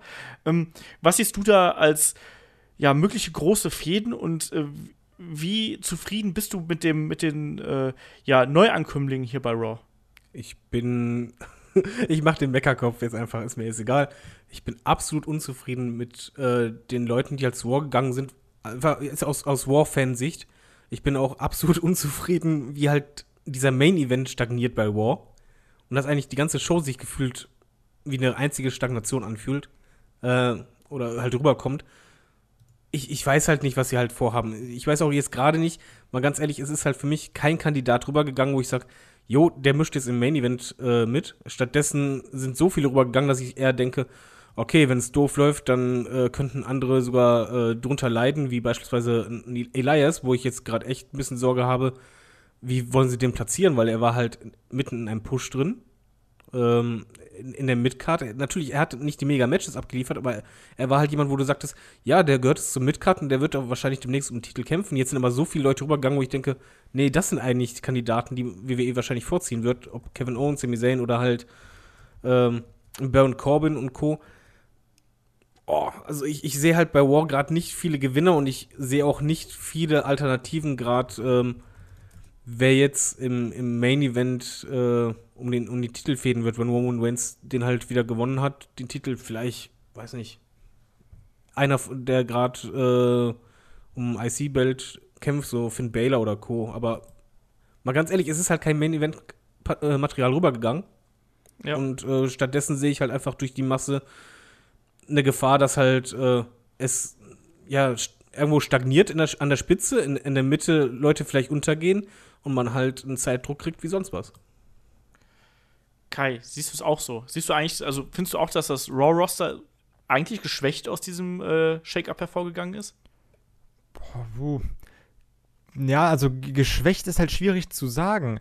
Weil guck mal, wir, wir sagen jetzt, ähm, SmackDown hat nur gute Leute bekommen und Raw hat nur Müll bekommen, um es jetzt mal zu überspitzen, ne? Trotzdem sagen wir, dass die Midcard überfüllt ist, aber auch mit guten Leuten überfüllt ist. Und dann ist eben die Frage, tut das denn Raw wirklich so weh, tut das wirklich Raw weh, die Leute abgegeben zu haben? Und ich muss halt sagen, nein. Von daher finde ich es nicht mal schlimm, wie halt hier getauscht wurde. Dass Raw die schlechteren Leute bekommen hat, steht halt außer Frage. Aber ich glaube, es tut Raw nicht weh ich weiß es halt nicht. Also ich finde halt schon, dass, also auf mich wirkt das Raw-Programm für die nächsten Wochen durchaus unattraktiver als äh, das SmackDown-Programm. Also ich freue mich jetzt eher darauf zu sehen, was man bei SmackDown macht, als das, was man bei Raw das, macht. Nein, nein, das habe ich auch nicht gesagt, ne? Also das, das sehe ich auch so. Aber ich sage jetzt nicht, dass Raw schlechter wird wegen dem Shake-Up, also weil sie irgendwie Leute abgegeben haben, wo, worauf sie aufbauen müssen. Weil wenn du mal überlegst, Nein, das nicht. Also sind so, die Leute, so die von, warte ganz kurz, die Leute, die von Raw gekommen sind, sind halt auch großteils ähm, irgendwie Leute, die hier vor kurzem erst ihr Comeback gefeiert haben, ne? Wenn du dir halt einen Mann Jeff Hardy, einen Big Cass oder äh, hier auch ein Ding einen Samoa Joe anguckst. Also, es ist nicht so, dass du sagst, so, boah, die werden jetzt aber bei Raw fehlen, weil sie halt eh nicht da waren. Mhm. Das, das nicht, aber es geht es mir nur als, als Raw-Zuschauer einfach darum, ob ich mich halt auf die Sendung freue. Und da sind halt einfach jetzt so viele Kandidaten dabei, wo ich einfach denke, okay, vom Charakter her, ehrlich, ein Jinder Mahal, äh, den kennst du mittlerweile in- und auswendig, weißt, was du machst, und Baron Corbin genauso. Und da kannst du halt so fast die halbe Liste durchgehen. Also nein, also dir geht es darum, dass du sagst, ich in Anführungsstrichen freue mich nicht darauf, weil ich viele Leute, die geshake-upt wurden, eigentlich gar nicht sehen möchte. Genau, beziehungsweise einfach ähm, mir zu viele ähm, ja, eindimensionale Charaktere rübergegangen sind, die einfach auch noch im Match ähm, äh, beziehungsweise deren Charaktere für mich nicht interessant sind, zusätzlich im, in, in den Matches halt nicht so gut sind. Und es sind halt auch nicht wirklich viele Kandidaten bei, wo ich einfach denke, ja, die könnten jetzt das Titelgeschehen richtig aufmischen. Okay, Bobby Lashley, der, der wird wahrscheinlich schnell oben mitspielen. Aber sonst, nur von dem reinen Check-up-Leuten her, ist da halt für mich keiner dabei, wo ich sage, jo, der könnte jetzt zum Beispiel gegen Roman Reigns demnächst fäden. Naja, gut, die wird's, äh, da bin ich mir relativ sicher, dass Roman Reigns so Leute wie einen Jinder Mahal oder auch einen Baron Corbin halt eben vorgesetzt bekommt. Ähm, je nachdem, wann er Champion wird oder auch sonst irgendwie. Aber ja, also, aber du weißt, ich, was ich meine. Ich weiß, was du meinst. Ich finde aber, ich, mein Problem ist, dass ganz viele Kampfpaarungen, die ich so in meinem Kopf durchgehe, dass ich die alle nicht besonders attraktiv finde. Das ist mein Hauptproblem. Ich habe hier keinen Heal dabei, den ich gegen die natürlichen Gegner, also gegen einen Seth Rollins, gegen einen Finn Balor, von mir ist auch gegen einen Braun Strowman, wobei da attraktives Match natürlich auch wiederum sehr relativ ist, oder auch gegen einen Roman Reigns halt eben. Aber ich habe keine oder ganz, ganz wenige Konstellationen, wo ich jetzt sagen würde, ja, da habe ich jetzt richtig Bock drauf, endlich mal das zu sehen. Also klar, in Kevin Owens und Sami Zayn in jeglicher Konstellation irgendwo im Main Event geil. So, ist gekauft, äh, finde ich gut, hatten wir aber auch schon sehr oft. Also wir hatten schon Kevin Owens gegen den, gegen den Roman Reigns, wir hatten schon Kevin Owens gegen den Seth Rollins und auch gegen den, gegen Finn Bella hatten wir, glaube ich, auch zumindest bei NXT irgendwann mal gehabt. Also, und Sami Zayn, da muss man halt gucken, wie man den da positioniert oder die beiden positioniert. Das kann was geben, aber alle anderen sind eigentlich so, dass ich sage, auch wieder da Ausnahme Dolph Ziggler, Drew McIntyre, weil ich nicht genau weiß, ob man die überhaupt in die Singles-Region setzt oder eher als Tag-Team. Ähm, aber aber gerade die großen Namen, wenn wir jetzt einfach mal einen Bobby Roode nehmen, einen Baron Corbin nehmen und Jinder Mahal nehmen, das sind für mich Namen, die ah, da habe ich momentan wirklich Bauchschmerzen mit und ich war jemand, der zum Beispiel Bobby Roode bei NXT richtig geil fand. Aber einen Baron Corbin und einen Jinder Mahal, ich befürchte eben, dass die dann irgendwann so Übergangsfäden gegen den, den amtierenden Champion bekommen. Und ich kann mir halt schon vorstellen, dass wir da Programme bekommen, wo du sagst so, uiuiui, da muss man erstmal wieder hier auf die Zähne beißen und hoffen, dass in der Midcard dann irgendwie was Gutes passiert. Ich bin mir nicht 100% sicher, was bei Raw in den nächsten Wochen an Qualität geboten wird. Und ich glaube, das wird ein bisschen absinken. Gerade auch, klar sind natürlich jetzt äh, viele Leute, die gerade das ihr Comeback gefeiert haben, rübergegangen, aber trotzdem schwierig. Also auch in Take Team Division auch, ne? Auch so ein Team wie ein ähm, Bray Wyatt und Matt Hardy finde ich nicht besonders attraktiv von ihren Kämpfen her. Ähm, ich glaube aber generell, was du vorhin gesagt hast, das passt das, glaube ich, am besten. Dieses natürliche Gegner. Und wenn du dann halt die, bei der Smackdown-Card guckst, da fallen dir sofort irgendwie tausend Konstellationen ein. Ja, die Paarung, ja, dann müsste der ja gegen den und den gegen den und das Team gegen die antreten, das haut hin. Da gibt es halt direkt natürliche Gegner. Ja. Oder Konstellationen, wo du einfach denkst so, oh, das könnte was werden, auch vom Unterhaltungsfaktor her und, und von Motivation her. Da, da hast du halt direkt ein Gefühl von, ja, dafür, das könnten sie machen. Und das fehlt mir bei Walk total. Ja. Ja, dann lass uns mal zum, zum SmackDown-Roster gehen. Da haben wir jetzt ja auch schon vieles äh, so ein bisschen vorweggenommen. Lass uns einfach mal so grob über, über ein paar Personalien sprechen. Zum Beispiel Jeff Hardy, über den haben wir jetzt noch gar nicht großartig gesprochen. Ist ja äh, neuer US-Champion geworden, dann eben bei Raw. Und ist dann als US-Champion gleich zu äh, SmackDown rüber gedraftet worden. Hatte auch ein ziemlich geiles Match, wie ich fand, äh, mit einem gewissen Shelton Benjamin. Das war, das, war, das war richtig gut. Ja, und das war auch so ein schöner ähm, Callback an die Zeit, wo ich damals immer SmackDown geguckt habe. Also, weil du, man hatte ja so um die, ich weiß, weiß gar nicht, wann das war, 2.7, 2.8 oder sowas, 2.9, irgendwie so um den Dreh. Oder 2, äh, keine Ahnung, irgendwann da waren auf jeden Fall diese Zeiten, wo es ähm, häufig bei SmackDown, wo natürlich beide bei SmackDown waren. Und ich finde, Jeff Hardy ist für mich, obwohl er sehr lange bei Raw war, immer so ein SmackDown-Aushängeschild, gerade wegen dieser 2.9er-Zeit. Ähm, und das war schön nach diesen all den Jahren, die beiden nochmal zu sehen und zu sehen, das macht immer noch Spaß, die beiden sich irgendwie bei Kämpfen anzugucken. Also ich fand das super. Außerdem freue ich mich wirklich unfassbar, dass ein Jeff Hardy bei SmackDown ist. Ich würde ihn sehr gerne gegen AJ Styles sehen. Nicht mal um den Titel oder sowas, einfach, ich will ein Match zwischen den beiden sehen. Ja, ähm, David, glaubst du, dass ein Jeff Hardy hier mittelfristig auch in die Main-Event-Region äh, eingreifen kann? Definitiv. Also, das war ja damals schon so, als er halt erstmal äh, seinen Title One hatte, beziehungsweise die Jagd auf diesen Titel, das war ja schon bombastisch, einfach weil es halt connected hat. Er ist halt einer, mit dem fieberst du gerne mit. Und da funktioniert es auch. Und das ist auch jemand, den kannst du in Main Event äh, stecken, kannst auch einen Titel geben. Wenn er ihn äh, abgibt, tut es ihm auch nicht weh. Also das ist halt einer, den kannst du in, in jeden Bereich reinstecken in der, in der Card und es passt trotzdem. Deswegen ist es eigentlich ideal, weil du halt noch spektakuläre Matches hast und die, die Crowd Lust hat. Und ganz ehrlich, ich würde auch Jeff Hardy gerne gegen AJ Styles sehen oder gegen Daniel Bryan. Ich finde im Übrigen auch, ähm, Shelton Benjamin könnte auch eine Chance haben, äh, in, in Midcard reinzukommen. Weil ich finde halt schon, ich, ich, ich, mochte ihn halt damals, muss ich ganz ehrlich sagen. Auch ja, wenn er halt goldene Haare hatte. Ich fand halt, das war so ein typischer IC-Belt-Träger. Einfach mhm. mit, mit Kader, damals in der Zeit dann auch mit Kalito und Co. Ähm, also da würde ich ihn gerne wieder sehen. Er passt auch für mich dahin. Äh, er ist etabliert. Ihm tut es auch nicht weh, äh, wenn er dann so Leute pushen kann. Ich finde halt, Jeff Hardy ist ein mega Gewinn und das ist halt so ein Kandidat, der, der passt auch, wie Kai sagt, der passt irgendwie auch zu SmackDown. Das kann auch das Gesicht von SmackDown sein, neben halt ein AJ Styles, Daniel Bryan und Co. Ja, sehe ich auch so. Also Daniel, äh, Quatsch, Daniel Bryan. Äh, Jeff Hardy ist ein massiver Gewinn für SmackDown. Ich finde es auch sehr, sehr gut, dass man ihn jetzt quasi erstmal von seinem Bruder so ein bisschen ferngehalten hat. Ähm, dass der gute Matt mit äh, Bray Wyatt und wer weiß wem dann noch ähm, bei Raw seinen Blödsinn machen kann und dann lieber ein Jeff Hardy. Der soll erstmal noch Jeff Hardy bleiben bei SmackDown und da dann auch mal. Der, der, kann ja noch. Also, das haben wir jetzt ja auch gesehen. Der kann noch wresteln und der kann noch gehen. Äh, trotz seiner, glaube ich, 40 Jahre ist er mittlerweile. Aber der hat, glaube ich, noch so ein, zwei Jahre, hat er noch äh, gut im Tank. Und da freue ich mich drauf. Und wie ihr gesagt habt, man, da geht direkt wieder der, der Hobbybooker in einem so ein bisschen durch. Ne? Du sagst dann, ja, okay, hier AJ Styles und Daniel Bryan, das habe ich noch nicht gesehen. Vielleicht auch mal gegen den Samoa Joe oder sonst irgendwas. Also, das sind ja alles frische Auseinandersetzungen für das WWE-Roster natürlich. Äh, apropos, also ich finde Samoa Joe ist der dickste Name. Weil der. nee, äh, so, Gut, gute Wortwahl. ich bin riesen Jeff Hardy-Fan. Ganz ehrlich, ich, ich liebe die Matches. Ich habe den damals als, als Fan so mitgefiebert wie sonst was, aber Samoa Joe ist einfach, das ist für mich pures Main Event Material ja. und einfach, ja. ich glaube, er ist auch bei SmackDown besser aufgehoben, weil da ist wirklich, er kann das Monster sein, was wirklich da dominiert und diese riesen Gefahr darstellt. Und selbst da auch Samoa Joe, ganz ehrlich, gegen einen AJ Styles, wir wissen, was er bei TNA mit ihm gemacht hat, was da für sensationelle Matches bei rauskam göttlich und dann halt äh, Daniel Bryan auch noch, er, er könnte mega Heal werden, indem er halt Daniel Bryan zerstört und, und sonst was. Tausend Konstellationen, er könnte auch gegen Jeff Hardy fäden, aber das passt und das macht vor allen Dingen, beide Charaktere sind für mich welche, die halt sofort diesen Main Event komplett auf Kopf stellen, nach Motto, jetzt ist alles möglich, alle Konstellationen, jetzt, jetzt kann es richtig losgehen.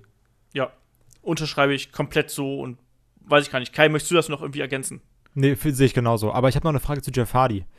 Ähm, weil bei mir ist es so, ich hätte sehr gerne sein altes Lied No More Words zurück. Ja. Ist das bei euch auch so? Weil, also wird das jetzt noch kommen? Ja. Das wäre wär fürs Herz. Ich fand also, das auch super. also, ja, ich, ich finde aber auch generell sein Look, fand, äh, die Look fand ich damals besser, wo er die Ärmel auch frei hatte. Also, das stimmt. Das Jahr, wo er halt äh, um den Titel gegen, gegen Orton gefädet hatte, äh, quasi das Outfit, die Musik und dann. Ja, dieses Tanktop und dann immer diese, diese Armdinger da drüber, diese geschnittenen. Ja, also das, das finde ich, das, das ist dann so der Jafari von damals, wo ich einfach denke, oh ja, bitte Und dann auch, äh, dazu dann auch No More Words und beim Entrance Pyro, dann, dann hasse mich. Äh, ja, da hasse mich aber auch. nee, aber ich finde auch, der Theme-Song, der, der passt besser zu ihm. Ich, den, den Theme-Song, den er jetzt gerade hat, das ist einfach für mich der Hardy Boys Theme-Song. Ja, das ist, halt der, wirklich der, so, genau. Theme-Song. Aber einzeln war halt einfach, äh, wie du halt sagst, das andere Lied war besser. Und ich finde, wenn ja. auch jetzt auch Matt Hardy seinen Broken-Theme bekommen hat, ähm, dann gibt auch Jeff Hardy bitte nochmal Words zurück. Einfach, Leute, jetzt mach mal keinen ja, Scheiß. Ja, kann alles passieren. Ja. Mal abwarten. Aber ah, das, ja. ah, das wäre so schön.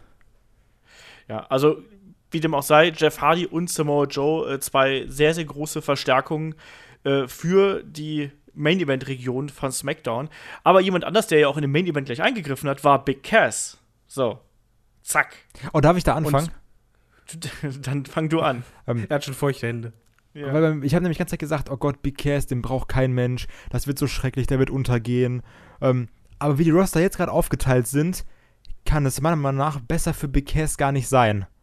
Weil du hast eben so einen äh, Baron Corbin jetzt noch weggenommen und dann hast du noch einen Braun Strowman bei Raw. Und ich finde, dann kann auch ein Big Cass glänzen. Also, weil im Ring ist der nicht so mega pralle, aber der hat dann seine Erscheinung.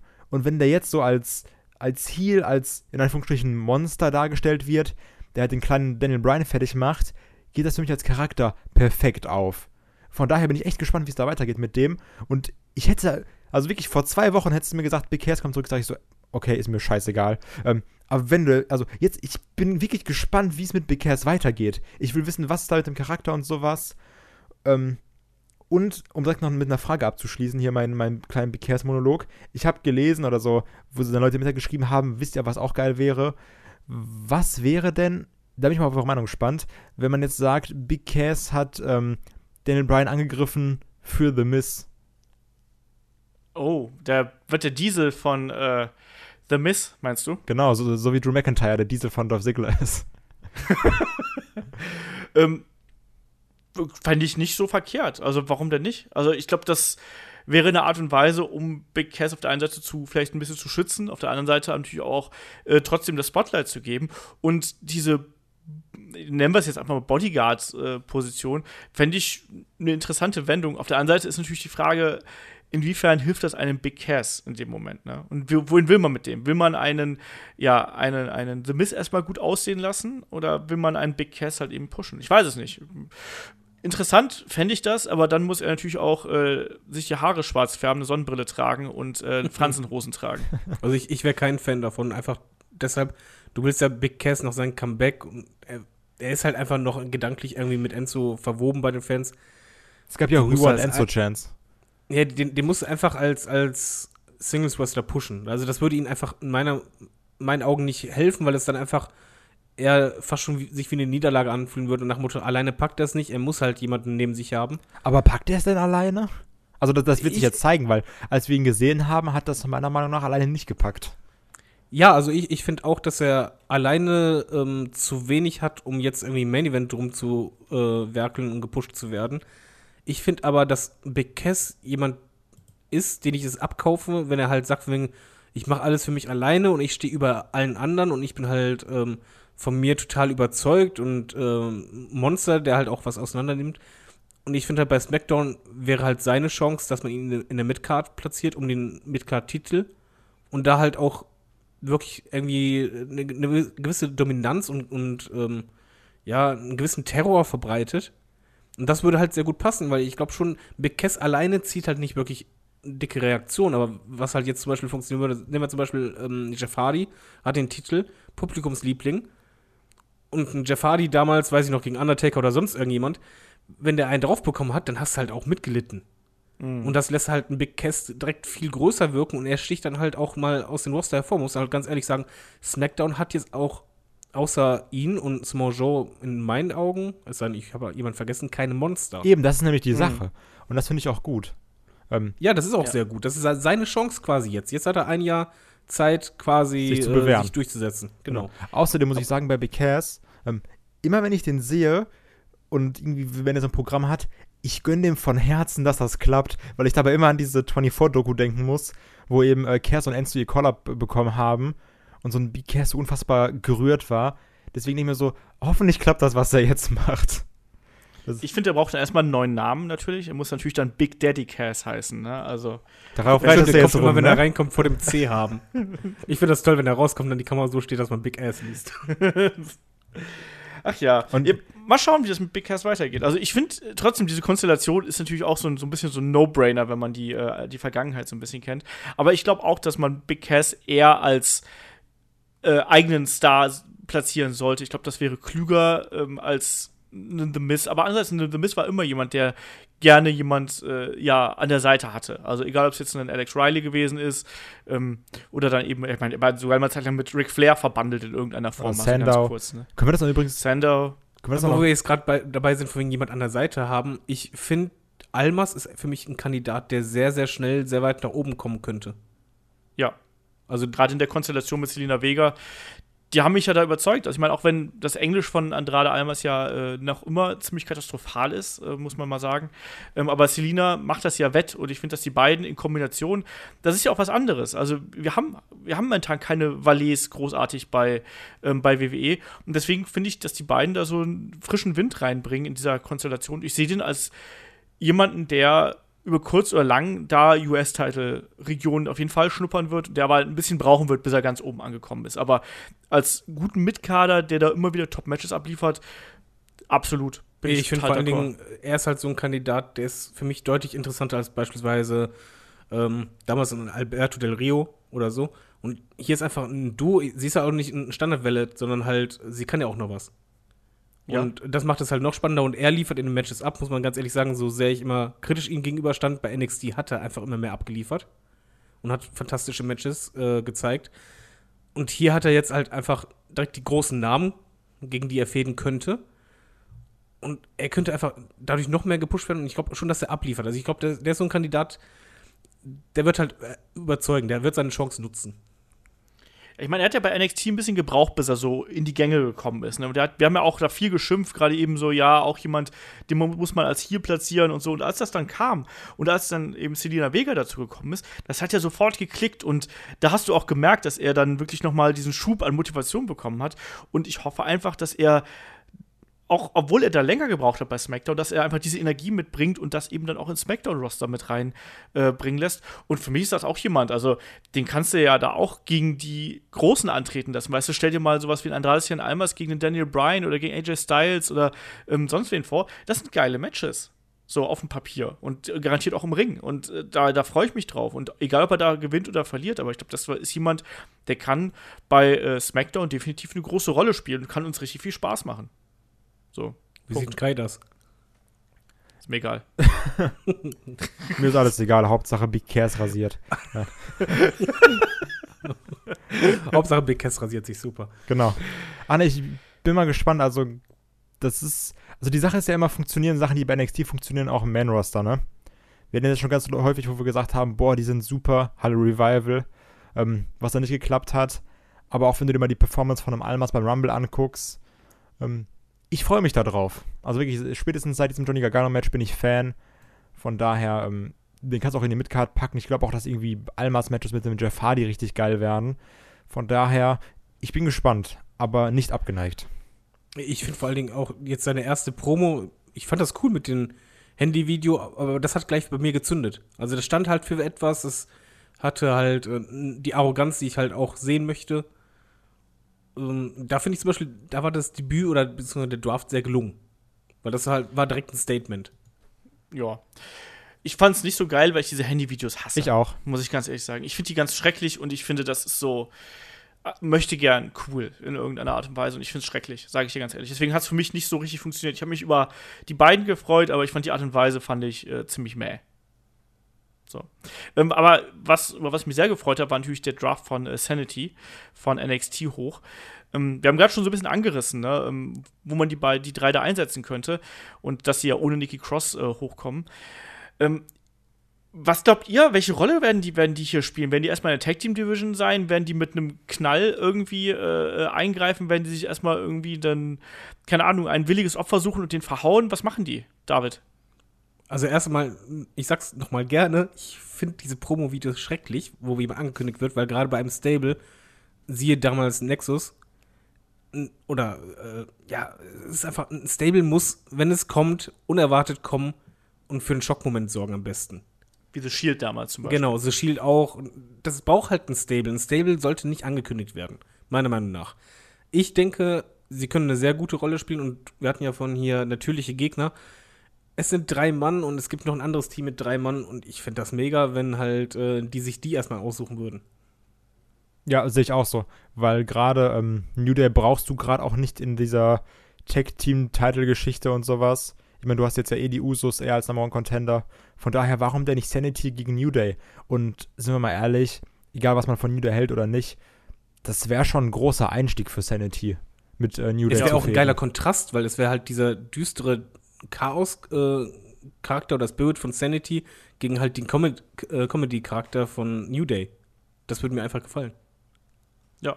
Habe ich gar nicht drüber nachgedacht. Ich war irgendwie bei New Day, hatte ich schon äh, komplett vergessen, aber er hat natürlich total recht. Also ich meine, das wäre der leichteste Einstieg als, äh, aber dann auch. Also ich finde auch, dass die dann wirklich ein Statement machen müssen, quasi, äh, keine Ahnung, ähm, New Day stehen im Ring, machen Klamauk, dann geht keine Ahnung das Licht aus oder sonst irgendwas und äh, dann gibt's Haue. Genau, die Zeiten des Klamauks sind vorbei, ist es Sanity da. Warum nicht? Weil vor allem New Day kann ja auch ernst. Das hat man ja gegen Usos gesehen und das funktioniert richtig gut. Ähm, ja. Aber Olaf, wie wär's damit so einer richtig geilen Sanity gegen Ty Dillinger-Fehde?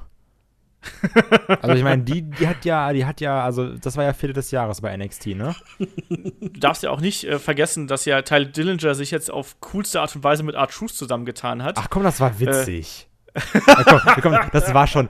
Also für das, was es sein sollte, war es schon echt lustig. Ich fand's auch gut. Ich finde auch Artus ist ähm, quasi der Ersatz für Busengo. Ja, das eben ganz jetzt genau. ein bisschen Unterhaltungsfaktor, einfach lustige Promos backstage passt. Ja, und, und, ganz im Ernst, also ich sehe lieber einen Ty Dillinger mit einem R-Truth als Tag-Team vielleicht in irgendeiner Form, als dass ich die beiden irgendwie gar nicht sehe. Warum denn nicht als Undercard, Midcard, Tag-Team, die dann da hin und wieder mal, wie du gerade sagst, das Brisango ersetzen? Ähm, das kann man ruhig machen. Also, und, und warum nicht? Das, das sind zwei Leute, die kommen beim Publikum gut an. Ty Dillinger hat offensichtlich nicht so die großen Befürworter bei WWE. Entsprechend, lass die beiden das doch machen, die Leute unterhalten. Ich meine, klar hätte man vielleicht aus Ty Dillinger mehr machen können. Ja, aber dann halt nutzt so. halt die, die Ten-Nummer und machst bei Ten halt das als Comedy mit ein. Und Geht ja. Ja. Also das kannst du super machen. Dadurch haben sie TV-Zeit und vielleicht kommt ja irgendwann mal die Chance, dass er äh, wieder dann irgendwie sich beweisen kann. Aber ansonsten hat er, wichtig ist, glaube ich, erstmal für den Wrestler, dass er überhaupt gesehen wird. Ja, das denke ich auch. Und deswegen, die sind da, glaube ich, wenn das jetzt darauf hinausläuft, so wie es jetzt angedeutet worden ist, ja, Mai, also da hängt jetzt meine, mein Seelenheil nicht dran, was aus R-Truth und Ty Dillinger irgendwie passiert. Aber im Tag-Team, warum denn nicht? Bevor sie irgendwo anders vollkommen vergammeln.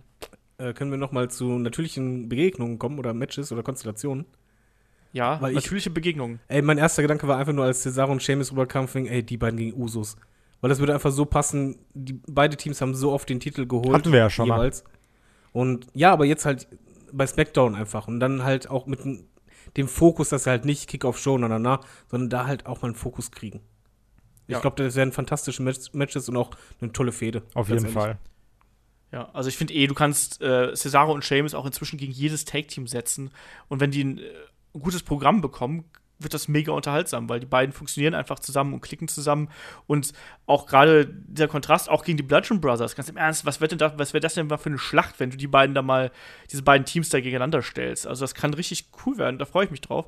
Ähm, wir haben um mal hier noch die, die Überleitung zu äh, dem Club zu, zu bringen, also Luke Gallows und äh, Carl Anderson. Wir haben heute noch eine Frage bekommen ähm, vom Volker und der hat mich gefragt, könnt ihr euch vorstellen, ob der, ähm, ob der Club quasi jetzt mit, äh, mit Shinsuke Nakamura in irgendeiner Form ja verbandelt werden könnte. Also man, äh, ein, das Einfachste wäre natürlich, wir bringen den Club wieder zusammen mit AJ Styles, aber Glaubt ihr, das passiert oder glaubt ihr, da gibt es irgendwie einen Twist? Könnt ihr euch das vorstellen, Kai? Also der Club mit AJ fände ich Grütze. Also fände das hatten wir ja schon. Außerdem, also ich finde The Club oder halt auch der Bullet Club oder wie auch immer, ist bedrohlich, wenn sie Heels sind und nicht als Faces. Und schon allein deswegen passt es mit AJ meiner Meinung nach nicht zusammen. Ähm, mit Nakamura, das wäre auch schon eine sehr geile Sache. Also, sagen wir jetzt mal, du hast irgendwie ein Match oder sowas und dann geht die Musik vom Club und du denkst, okay, jetzt kommen die zur Hilfe. Und auf einmal turnen sie dann auch gegen AJ Styles. Warum nicht? Würde ich sogar als Moment relativ geil finden. Ähm, aber eigentlich, also ich, ich möchte den, also ich möchte den Club so sehen, wie sie debütiert sind. Als zwei Typen, die einfach andere Leute vermoppen, bis zum geht nicht mehr. Und was wir dann irgendwie ge- gefühlt seitdem nie wieder gesehen haben. Außer als sie mal kurz mit AJ zusammen Heal waren, was auch ganz geil war. Ähm, Ja.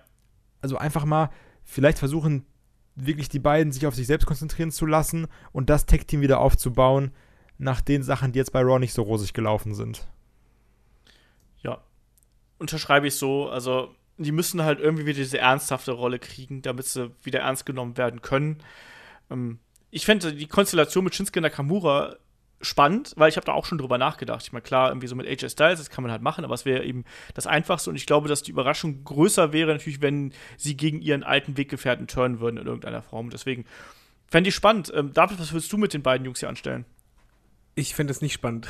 aus, aus dem Grund, oder ich fände es nicht gut, weil bei Nakamura, er ist halt für mich jetzt endlich wieder interessant, weil er halt eine rein persönliche Motivation hat. Also es ist ja nicht so, dass er jetzt irgendwie einen großen Plan hat, sondern es ist rein persönlich ähm, gegen AJ Styles und das ist halt, persönlich kannst du nicht übertragen auf mehrere Menschen. Das muss halt auf die beiden einzeln fokussiert sein und ich finde halt auch, du würdest The Club keinen Gefallen damit machen, wenn du die halt wieder zu jemandem packst, sondern die sollen für sich alleine stehen wie er halt sagte, auch zerstören. Ich möchte die auch als, meinetwegen auch als Tweener sehen. Ja, ich hab's gesagt. Schon lange nicht mehr, David. Ja. aber ich mö möchte sie halt Klassiker. einfach sehen, dass sie wieder ni- nicht grinsen oder sonst was, sondern dass sie halt wirklich zerstören. Und wieder natürliche Gegner. Als die beiden gedraftet wurden, habe ich halt gedacht, ja, die beiden gegen Bludgeon Brothers, so halt als zwei Zerstörerteams gegeneinander, das finde ich zum Beispiel sehr geil. Nee. Ich weiß nicht.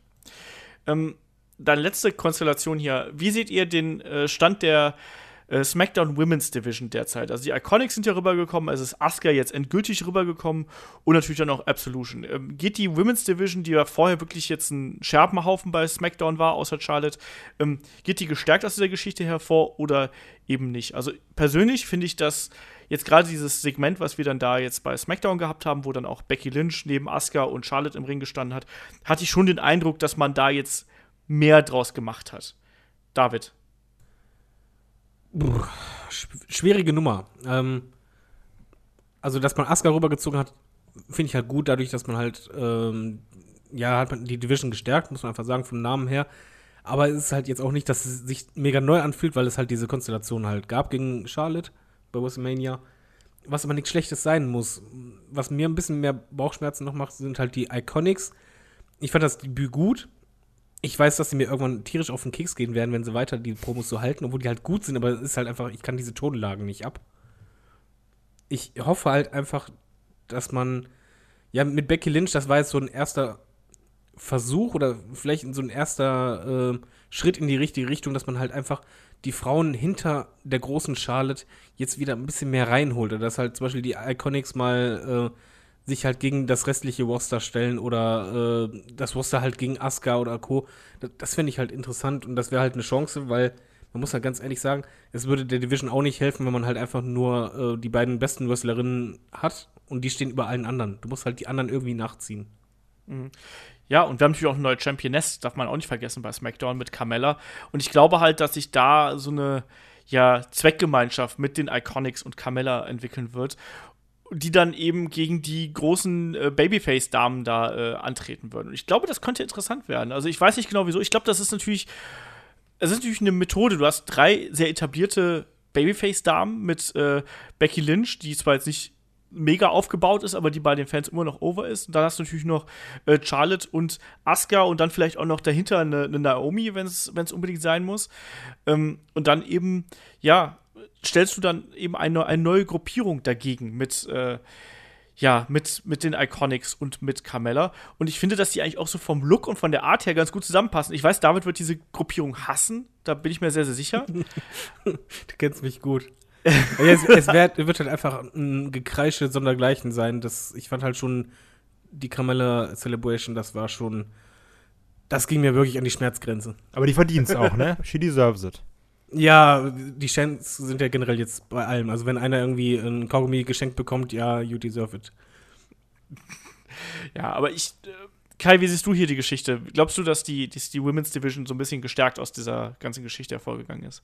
Ja, doch schon. Also, ähm, wie gesagt, also dieser, dieser Draft von Asuka zählt für mich nicht wirklich, weil ich sie eh bei SmackDown jetzt eher gesehen habe. Ähm, also ich bin mal halt gespannt, was, wie man da jetzt eine Becky Lynch einsetzt und wie es das mit Carmella weitergeht. Ähm, die, die Iconics, ich sag mal, die machen ihre Rolle momentan gut, aber prinzipiell war es jetzt mal das Gleiche. Also von daher machen sie jetzt wirklich jede Woche nur das Gleiche, halt irgendwie eine Promo und sagen, oh, Charlotte, du bist ja so bla bla bla bla bla. So ein bisschen so Schulhof-Bully. Bla bla bla. Genau. was schon echt sehr unangenehm, also es ist einfach verdammt unangenehm, sich das anzuschauen. Also das ist so ein ganz unangenehmes Gefühl und nicht so, nicht so ein witziges. Ja, ein bisschen so wie Kindergartenkinder sich ärgern, ne? Ja, aber also, ach nee, also das, das mag ich mir nicht anschauen, aber ähm, ich finde trotzdem, dass sie ihre Rolle sehr gut spielen, weil ich sag mal, das ist ja auch irgendwie das Ziel dabei, ne? So, ich meine, so, so, so ist das Iconic Duo ja. Ähm, ja. Von daher, ich bin mal gespannt, wie es mit dem weitergeht ähm, oder ob es jetzt einfach wirklich nur welche sind, die immer reinkommen, irgendwie sich also irgendwie jemanden aufziehen und danach vermobbt werden. Wir werden sehen. Ja. So, dann fasse ich jetzt mal hier alles zusammen. Also, wir sind uns, glaube ich, einig, dass äh, SmackDown besser weggekommen ist als Raw. Yes. So insgesamt. Ähm, wir sind uns alle einig, dass der Fantasy Booker in uns auf jeden Fall äh, bei SmackDown sehr viel mehr Varianz im Main Event sehen wird als bei Raw. Yep. Yes. Wir sind bei SmackDown, also yes.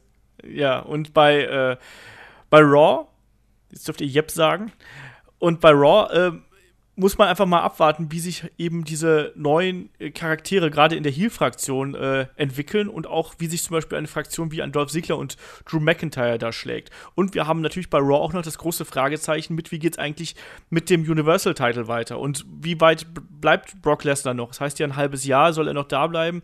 Wird er jetzt schon seinen Titel verlieren? Beginnt dann vielleicht eine Fehde mit Bobby Lashley und so weiter und so fort. Ich finde, dass man bei Raw mehr Fragezeichen hat und mehr so diese Unsicherheit als bei SmackDown. Bei SmackDown bin ich mir relativ sicher, dass man da jetzt eigentlich mit dem Talent, was man hat, ein gutes Programm fahren kann. Bei Raw stehen bei mir sehr viele Fragezeichen dahinter. Und bei SmackDown hast du dazu noch sehr große Fäden, auf die du als Fan Bock hast. Also ich habe zum Beispiel Bock auf AJ gegen Nakamura momentan. In der Konstellation finde ich Nakamura viel, viel besser. Und ich habe halt Bock auf die, die Fehde und mal ganz ehrlich auf die Fehde, auf die ich seit, seit dieser unfassbar geilen The Promo bei, wie heißt das? Talking Smack? Ja. Ähm, seit da Bock hab, ist halt jetzt einfach auch im Kommen. Und es gibt selten halt den Moment, dass man halt echt eine Feder hat, auf die man sich seit so langer Zeit freut und jetzt kommt es soweit. Und das ist halt einfach bei, bei SmackDown nochmal ein großes, anstatt ein Fragezeichen, ist es halt Ausrufezeichen, dass du halt direkt mehrere Fäden hast, wo du denkst, hui, das kann richtig zünden. Ja, das denke ich auch. Und obendrein eben andere Gewichtung vielleicht auch, ne? was wir ja schon gesagt haben. Bei SmackDown vielleicht auch mehr die Tag-Teams äh, an der vordersten Front, bei Raw dann doch eher vielleicht äh, die Singles-Division und natürlich auch die Damen, die wahrscheinlich trotzdem noch ein bisschen ja, mehr im Fokus stehen, auch durch Ronda Rousey und durch die Geschichte, die da passiert. Mal abwarten, so. Und es gab tatsächlich ja Rufe, wir sollen die beiden Roster mal mit ein paar äh, Wertungen belegen. So, wir haben unsere 1 bis 8 Bananenwertung. David, du darfst die erste Ehre. Wie viele Bananen gibst du im Raw-Roster, wie viele im SmackDown-Roster? Äh, acht Bananen ist gut, ne? Acht Bananen ist gut. Den Raw-Roster gebe ich, ähm, das kommt jetzt super assi rüber, aber es ist einfach, weil der Main-Event auch so extrem stagniert oder mich langweilt, äh, drei Bananen. Und SmackDown gebe ich sieben. So, Kai. Vier für Raw, sieben für SmackDown. Ich würde mich da Kai anschließen. Ich würde auch vier für äh, Raw und äh, sieben für SmackDown geben. Wir können noch ganz kurz auf NXT eingehen. Da ist nicht besonders viel passiert, sagen wir es einfach mal so. Ähm, Johnny Gargano zunehmend äh, mehr im Fokus. Ähm, wir haben die War Raiders gesehen, also War Machine, die äh, angetreten sind. Ähm, haben mir ganz gut gefallen, muss man auch sehen, was da passiert. Was, mir, was mich gewundert hat, dass nicht viel mehr prominente Leute da noch irgendwie eingesetzt worden sind. Wir haben noch einen Donovan Dijak in der Hinterhand, wir haben noch einen Marcel Bartel. Stattdessen gab es jetzt noch einen Trailer zu Kona Reeves, ähm, den wir schon ein paar Mal so als Enhancement-Talent bei NXT gesehen haben ja, da würde ich einfach mal sagen, warten wir einfach mal ab, wie sich das entwickelt. Wir machen in ein paar Wochen noch einen separaten NXT-Podcast. Ich bin mir sicher, da werden wir auch ein bisschen über die Zukunft von NXT reden. Und äh, in dem Sinne, glaube ich, schließen wir hier das Hauptthema ab und sagen einfach mal, wir freuen uns, glaube ich, einfach darauf, dass ein bisschen frischer Wind in beide Roster, also Raw und SmackDown, äh, reingekommen ist und dass sich da ein bisschen was bewegt hat. Und wir werden natürlich dann auch wie immer über die Pay-Per-Views berichten und dann darüber sprechen, was da so passiert. Kann ich noch kurz was fragen? Ja. Fandet ihr diesen, ich fand diesen Trailer zu Backlash super geil. Mega, Ich oder? fand, den, ich fand den so mega, ich habe den mir mehrfach Ich hab mich- angeschaut. ich habe mich nicht ich getraut, fand den das so zu sagen. unterhaltsam und, und sympathisch und anders, aber ich fand das so geil, auch Alexa Bliss halt so lächelnd zu sehen und so weiter, die wirkte gleich ganz anders und du hast halt, ich, ich fand diesen Trailer Hammer, ohne Scheiß. Ich habe mich, Ja, fand ich, ich habe auch. mich nicht getraut, das zu sagen, weil Chris würde jetzt wieder kommen und sagen so, ja, äh, ihr seid- habt doch alle keine Ahnung und sowas. Ich bin, ich bin hier Grumpy McGrumpy Stein und so war so, ah, ich finde alles kacke so, ich bin irgendwie, ich bin 110 Jahre alt, finde das alles blöd, geh runter von meinem Was willst du Rasen. denn? Und das, Ich habe Schnupfen. ich habe Schnupfen, äh, ich bin krank, ich habe Rücken. Nein, also ich fand den Trailer super. Ach ja, schön. Der Kai Anti-Bully, äh, ne? B ist da und sowas, ne? Ja, Wie in genau. Saudi-Arabien. Ähm, ja, Wie fandest du den Ich- Olaf? Ich mochte den auch. Also Hätte ich nicht hab, gedacht. Ich hab's, äh, ich habe mir jetzt äh, nicht mehrfach angeschaut, aber ich habe ihn zumindest dann bei SmackDown nicht weggedrückt.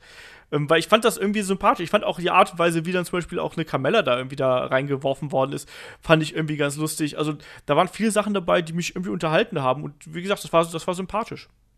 So. Und Bon Jovi Das war auch dabei. Fand ich sympathisch. Es war echt mega sympathisch, ey. Ja. Ja. So, dann würde ich sagen, starten wir hier durch mit der Fragenrunde. Ihr da draußen wisst, äh, Fragen stellt ihr an fragen.headlock.de. Ansonsten äh, Twitter, äh, YouTube, Instagram könnt ihr das alles reinballern. Ähm, das geht dann schon. Wir haben noch ein paar alte Fragen auf Halde und die äh, arbeiten wir jetzt einfach mal hier ab. Der Dr. WWE fragt, äh, was ist für euch der größte Moment, das beste Match, die beste Show und der geilste Wrestler, den ihr je live gesehen habt? So, ich sag mal, ganz schnell hintereinander. Größter Moment, Karat dieses Jahr. Das, äh, das Comeback von Ilya Dragunov, da geht, glaube ich, live nichts drüber. Und der Ähm, Mann war bei WrestleMania und NXT und alles, ne? das beste Match, Shinsuke Nakamura gegen Sami Zayn von NXT. Ähm, die beste Show, ähm, wahrscheinlich auch irgendein Karat. Ich weiß es nicht mehr ganz genau. Ich, ähm, WrestleMania 20 habe ich gesehen, das hat mich nicht äh, äh, über die Gänze umgehauen. WrestleMania 32 auch nicht. Ähm, und deswegen sage ich einfach mal irgendeinen Karat. Vermutlich ähm, keine Ahnung, vermutlich das aus dem 2017er, glaube ich, wahrscheinlich, also rein emotional. Ich weiß nicht, kann ich aber so pauschal nicht beantworten. Und der geilste Wrestler, den ich je live gesehen habe, ähm, weiß ich nicht, Ric Flair? So, Shawn Michaels? Shawn Michaels wahrscheinlich. Im Triple, Triple Threat Main Event bei WrestleMania 20 mit Chris Benoit und äh, Triple H damals. Aber das, der, der, was ist der geilste Wrestler? Also, irgendwie sowas, sage ich jetzt einfach mal. Kai, was ist denn das bei dir? Ähm, der größte Moment, definitiv das Comeback von Ilya. Also, das war schon echt ein heftiges Ding. Das beste Match, was ich je live gesehen habe, ist das Finale vom Karat 17. Walter gegen Ilya. Ähm, das war heftig. Besonders auch, weil das eine meiner ersten Live-Wrestling-Erfahrungen war. Die beste Show, ich würde sagen, ich fasse da mal das Karat 2018 zusammen. In einem. Mit all seinen Momenten. Und der geilste Wrestler, den ich je live gesehen habe, das wird sich im Mai ändern, weil ich dann einen AJ Styles live sehen werde. Ähm, aber Moment, Sag jetzt nicht der Witz da. Hätte ich das eigentlich machen müssen, ne? Das wäre so witzig gewesen. Kurt Hawkins. Nein, ähm, auch keine Ahnung. Also ich, ich fand es halt geil, einen Seth Rollins und einen Finn Balor live gesehen zu haben. Das fand ich sehr cool. Also, das ist jetzt nicht so vom Match, sondern einfach, wo ich sage, boah, geil, dass ich den mal live gesehen habe. Und das wäre bei mir auf jeden Fall ähm, Rollins und Baylor. Ja. David, du bist der mit der wenigsten Live-Erfahrung hier. Möchtest du trotzdem was dazu beitragen? Also live ist wirklich vor Ort gemeint, nicht vom Fernseher, ne? Ja. Ähm, größter Moment war bei mir bei einer Hausshow damals in Köln, wo äh, Triple H rauskam. Bei der Entrance. Ich habe noch nie so eine Gänsehaut in meinem Leben gehabt. Ich wusste noch nicht mal warum, weil ich nicht mal ein mega Fan von ihm war, aber das war einfach so, wow, ach du Scheiße. ähm, beste Match für mich war bei WXW bei der Tag Team Division. Tag ich wei- äh, Tag Team League. Ich weiß nur leider nicht mehr, welche Teams es waren. Muss ich nee, liegt einfach daran, ich, ich habe ein super schlechtes Namensgedächtnis. Das waren halt die beiden ähm, Texaner, die halt Die bei Briscoes? WWE sind, weil die halt auch gerne was rauchen. Die Briscoes, ja. Und ich weiß nicht mehr, gegen wen sie gekämpft hatten. Ähm, Was gegen Ringkampf? das kann gut sein. Weiß ich leider nicht mehr. Aber ich weiß nur, da, da habe ich nur gedacht, wow. Beste Show, ähm, ja, kann ich nichts zu sagen. Ich, ich finde halt alle Shows live, ja, das kann, kannst du nicht vergleichen, kann ich in der WWE vergleichen mit der WXW. Oder Ja. mit, mit TNA habe ich auch mal live gesehen. Mache ich nicht. Geilste Wrestler, den ich je live gesehen habe, war halt äh, Bret Hart bei einer Wrestling-Veranstaltung in der Turbinenhalle in Oberhausen, wo man halt mit ihm Autogramm oder Foto machen konnte und ich kreidebleich war wie eine Leiche und was man auf dem Foto gesehen hat. und einfach nur diesen Typen, der so unfassbar nett war und äh, auch nicht genervt war, dass man den vollgelabert hat, äh, einfach äh, so, ja, dass man den halt drücken konnte und so, weil das so Kindheitsheld und ich habe einfach nur, danach, ich habe glaube ich äh, gefühlt eine, eine Stange Kippen in fünf Minuten gequalmt und war nur am Zittern. ähm, das, das war mega, auch wenn meine Frau lachen musste, weil ich halt äh, aussah wie eine Leiche. Tja, die Zigarette danach. Ähm, der Dr. WWE fragt noch, würdet ihr euch über Ronda Rousey gegen Shayna Baszler freuen, vorausgesetzt, dass die beiden ein MMA-lastiges Match zeigen? Gut, dass Chris nicht hier ist. Ähm, ah, ich weiß nicht, ich bin ja auch noch nicht 100% überzeugt von Shayna Baszler. Ich glaube aber, dass WWE irgendwann diesen Weg gehen wird und da vielleicht auch mal den beiden so ein bisschen Freiheiten lassen kann. Also so, es gibt ja ähm, diesen Shoot-Style-Wrestling gibt's ja und warum sollen das nicht zwei Frauen machen, die das theoretisch auch können? Also ich finde, das kann man mal probieren. Ich weiß nicht, ob das bei der Mainstream-Crowd so gut ankommt. Aber ich fände es mal interessant, weil ich diese Art, ähm, die jetzt zum Beispiel auch bei, bei WXW Ambition irgendwie gezeigt wird, weil ich diese Art von Wrestling mag. Insofern sage ich einfach mal so, ja, mit einem Fragezeichen dahinter. Kai, wie ist das bei dir? Ähm, also, wenn wäre jetzt dieser Satz da raus, also wäre jetzt dieser, diese Nachfrage nicht mit dem MMA-Teil, würde ich sagen, auf keinen Fall bitte nicht. Ähm, aber unter diesen Voraussetzungen, halt gerade wie bei so einer Art Ambition-Match bei der WXW, ähm, hätte ich da sogar echt Bock drauf, mir das mal anzuschauen. Also, weil gerade so dieses, also wir haben halt ganz viele Sachen, wo wir sagen so, oh, das muss auch mal ein Frauenmatch sein oder sowas, wo es keinen Sinn macht, wie zum Beispiel irgendwie ein Rumble oder so ein Kram. Aber wo du doch jetzt wirklich zwei hast, die diesen MMA-Background haben, warum nicht? Also das könnte ja prinzipiell, außer wenn die Fans sagen, oh, das wollen wir gar nicht sehen, nicht schief gehen. Von daher hätte ich da Mhm. sogar Bock drauf, mir das anzuschauen. David. Ich möchte es nicht sehen. Ich, ich bin auch der Meinung, das kann nur schief gehen, weil entweder machst du MMA richtig, dann ziehst du durch, Da wäre aber, das wäre aber ein Eigentor für, für WWE, weil die, die Verletzungen sind einfach zu gravierend. Äh, wenn beide in normalen Match aufeinandertreffen würden, wäre es eh meiner Meinung nach schon MMA-lastig, weil das wäre einfach äh, von, von der Ringgeschichte her so. Aber ich glaube, dass dann. Ich, es wird wahrscheinlich dazu kommen, aber ich glaube, das wäre halt nicht gut für, äh, für Shayna, weil ich glaube, da werden eher ihre Defizite äh, aufgezeigt, beziehungsweise Wanda wirkt dann einfach, ja, gefestigter und einfach deutlich über ihr, wenn man ehrlich ist. Ja, schauen wir mal. Ich glaube aber, dass es trotzdem irgendwann diese Auseinandersetzung zwischen den beiden geben wird in irgendeiner Form. Und dann werden wir sehen, wie man das aufdröseln wird. Aber es, ich finde, das kann mal ein netter äh, ja, Styles-Unterschied sein, einfach so von dem üblichen äh, Wrestling, was man sonst sieht. Ähm, dann fragt Dr. WWE, gibt es noch einen Wrestler, der den Weg von The Rock gehen kann? Also als Schauspieler bekannter zu werden als als Wrestler? Hatten wir so eine ähnliche Frage, hatten wir, glaube ich, schon mal. Und äh, ich glaube, derzeit würde nur John Cena in diese Richtung gehen können, der, glaube ich, auch ganz oft schon bei vielen so als ja, Schauspieler genannt wird. Also, ich weiß gar nicht, da fällt dir da jemand ein, der da einen ähnlichen Weg gehen könnte und bei in Hollywood quasi mehr Erfolg haben könnte? Ja, John Cena wird es zumindest schon mal nicht schaffen. ähm, er ist jetzt nicht unbedingt der, der Mega-Draw, der halt jetzt die, die Kinos äh, füllt wie sonst was, muss man ganz ehrlich sagen. Ist auch nicht der Mega-Schauspieler. Ja, er ist also. auch nicht der Mega-Schauspieler. Wobei, ja, ich, ich finde aber jetzt in der Komödie, wo er jetzt gerade dabei ist, also er kann schon lustig sein, muss man ganz ehrlich sagen. Er wird aber nicht wie The Rock sein. Bei The Rock muss man einfach ja, dazu anführen, dass der, der war eine Charisma-Bombe schlechthin. Und genau das hat ihn einfach auch beim Schauspielen ausgezeichnet. Er kann halt sowohl ernst als auch unterhaltsam. Er hat eine ähm, professionelle Mimik. Das haut hin. Ich hätte halt gesagt, okay, The Miss könnte einen ähnlichen Weg einschlagen, aber er ist zu alt dafür. Also da ist einfach der Zug abgefahren, dass er das macht. Und sonst sehe ich im Roster jetzt halt keinen, wo ich denke, wow, also das ist so vom, vom Schauspielerischen her oder von, von der Mimik bei Promos so stark, dass der äh, die Frage ist ja auch, wer dann bekannter als Wrestler? Und da, da sehe ich halt gerade keinen. Ja. Kai, möchtest du da was zu sagen? Ähm, nee, also ich sehe das eigentlich genauso wie David. Also wirklich eins zu eins. Also, aber ich muss auch nochmal wirklich unterstreichen, dass gewisse Comedy-Sachen mit John Cena schon verdammt witzig sind. Und, ähm, also The Rock ist auch nicht so eine Bombe und also ich finde auch viele Filme von The Rock, ehrlich gesagt, nur Müll.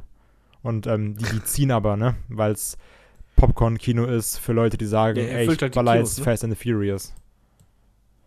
Ja, eben, also ja. Er, er, er erfüllt halt die Kinos. Das ist halt, es ist egal, ob ein Film gut oder schlecht ist, siehe Fast and Furious. Ähm, wenn die Kinos voll sind, ist der Erfolg da. Das stimmt natürlich, klar. Ja.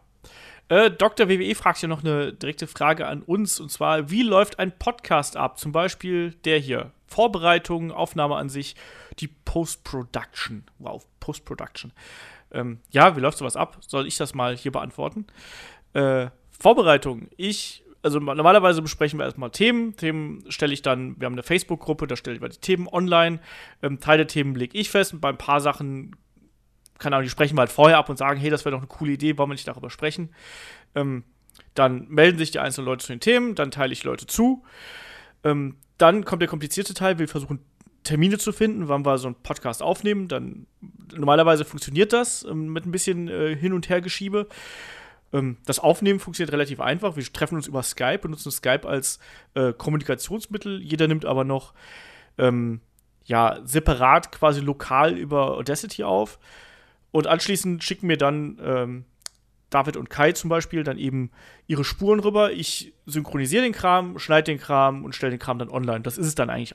Eigentlich auch schon, das hängt dann eben immer davon ab, wie oft man sich einander ins Wort gefallen ist, äh, wie oft man sich versprochen hat, ob eventuell zwischendurch mal, keine Ahnung, laute Geräusche im Hintergrund gewesen sind und sowas. Davon hängt halt immer der, der Aufwand des Schneidens ab. Das kann mal 20 Minuten dauern, das kann auch mal zwei Stunden dauern. So. Je nachdem, wie gut die Podcast-Geschichte äh, gelaufen ist. Wir hatten auch schon mal Geschichten gehabt, wo dann irgendwie die, die Internetleitung zusammengebrochen ist, äh, wo dann hinterher nochmal zusammengestückelt werden musste. Ähm, das hängt halt immer davon ab. Aber ansonsten so, und Vorbereitung, tja, äh, Vorbereitung. Ich mache immer vor jedem Podcast, versuche ich ein Handout zu machen, zu diesem Podcast leider nicht. Ähm, Deswegen war er vielleicht auch ein bisschen chaotischer als sonst, aber ich gebe ansonsten mal ein Handout rum, wo quasi die wichtigsten Punkte schon mal drauf sind, damit wir wissen, worüber wir sprechen wollen. Da sind auch die Fragen meistens drauf inzwischen. Ähm, aber das hängt auch immer vom, vom, Podcast zu Podcast ab. Aber so ist grundsätzlich der Ablauf und anschließend stelle ich den Kram halt dann eben online, rechne ein Video raus, stelle es bei YouTube online und so weiter und so fort. Das ist dann der natürliche Weg, aber das ist so erstmal so der Ablauf, den wir da haben. Ja, Flachzange fragt via YouTube, äh, was meint ihr, könnte es funktionieren, wenn die öffentlich-rechtlichen oder die Sat1 äh, Pro 7 Group mit WXW oder GWF ein Produkt auf die ein TV-Programm auf die Beine stellen und es äh, äh, ähnlich bewerben wie den Super Bowl? Ja, ist eine gute Frage. Also, übertrieben ähm, vielleicht. Ja, aber ich meine, das, das, die Frage ist ja eigentlich nur darauf herunterzubrechen, dass man sagt, glaubt ihr, dass es ein, ähm, wenn ein TV-Unternehmen sagt, wir bringen das Ding groß raus und wir vermarkten das groß, glaubt ihr, dass das funktionieren würde? Und ich sage ganz klar, nein, es würde nicht funktionieren. Nee, sage ich auch. Weil du hast einfach die WWE jetzt als, als großen Counterpart. Und ähm, also ich glaube, du kannst, du kannst da, glaube ich, so viel Geld reinstecken, wie du willst, wenn du, du musst ja auch irgendwas haben, was du vorzeigen kannst. Und selbst wenn du die größte Produktion machst, ist das wahrscheinlich ein, äh, ja, ein Komet, der einmal kurz aufglüht und vielleicht im besten Fall eine solide, ja, irgendwie solide Einschaltquoten zieht und dann aber auch ganz schnell wieder verglüht. Ja, du kannst ich glaube ja, nicht, dass. Hm? Du kannst es ja vor allen Dingen allein schon zusammenrechnen. Du müsstest es auf den größten Sender, den sie haben, abspielen, damit du halt überhaupt eine Chance hast, dass sich das halt irgendwie rechnet, zeitgleich kannst du das halt nicht mit dem Super Bowl vergleichen, weil beim Super Bowl, äh, Bowl ist es halt Der Super so, dass sie Leute, ich drehe ein Porno. Will ja. Willkommen bei Porno. Ich habe eine Idee für einen Namen. Weißt du, Olaf lacht am dreckigsten von allen. Kann ich jetzt trotzdem weitermachen, Janne?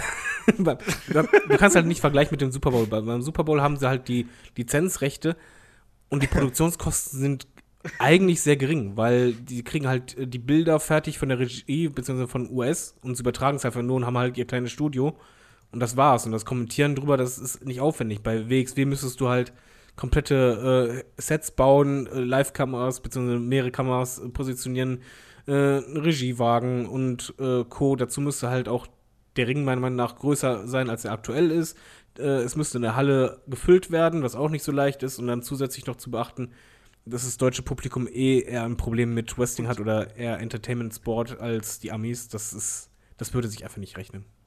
Darf ich da auch gerade noch mal eingrätschen? Und das Ding ist doch auch, du hast ein komplett unbekanntes Produkt in irgendeiner Form. Also den Super Bowl kennt man ja, vielleicht sogar einige den Super Blow. Ähm, aber du hast ja kein bekanntes Produkt, was du irgendwo da präsentieren kannst. Und WWE ist nun mal eine, eine, bekannte, eine bekannte Marke und genauso wie der Super Bowl. Und ähm, du kannst ja nicht einfach sagen, so, jetzt schaut es euch an und hoffst darauf, dass die Leute halt eben zuschauen. Du müsstest das halt eben mit einer massiven Marketingkampagne irgendwie anschieben und selbst dann ist die Chance noch total gering, weil einfach Wrestling in Deutschland viel zu klein ist. Dann sagen die Leute also, ja, guck mal hier, das sind ja die, jetzt wollen es die Deutschen so machen wie die Amerikaner, weil grundsätzlich sind, ist das deutsche TV-Publikum ja auch eher so jemand, die erstmal was Scheiße finden, glaube ich, wenn irgendwas Neues kommt.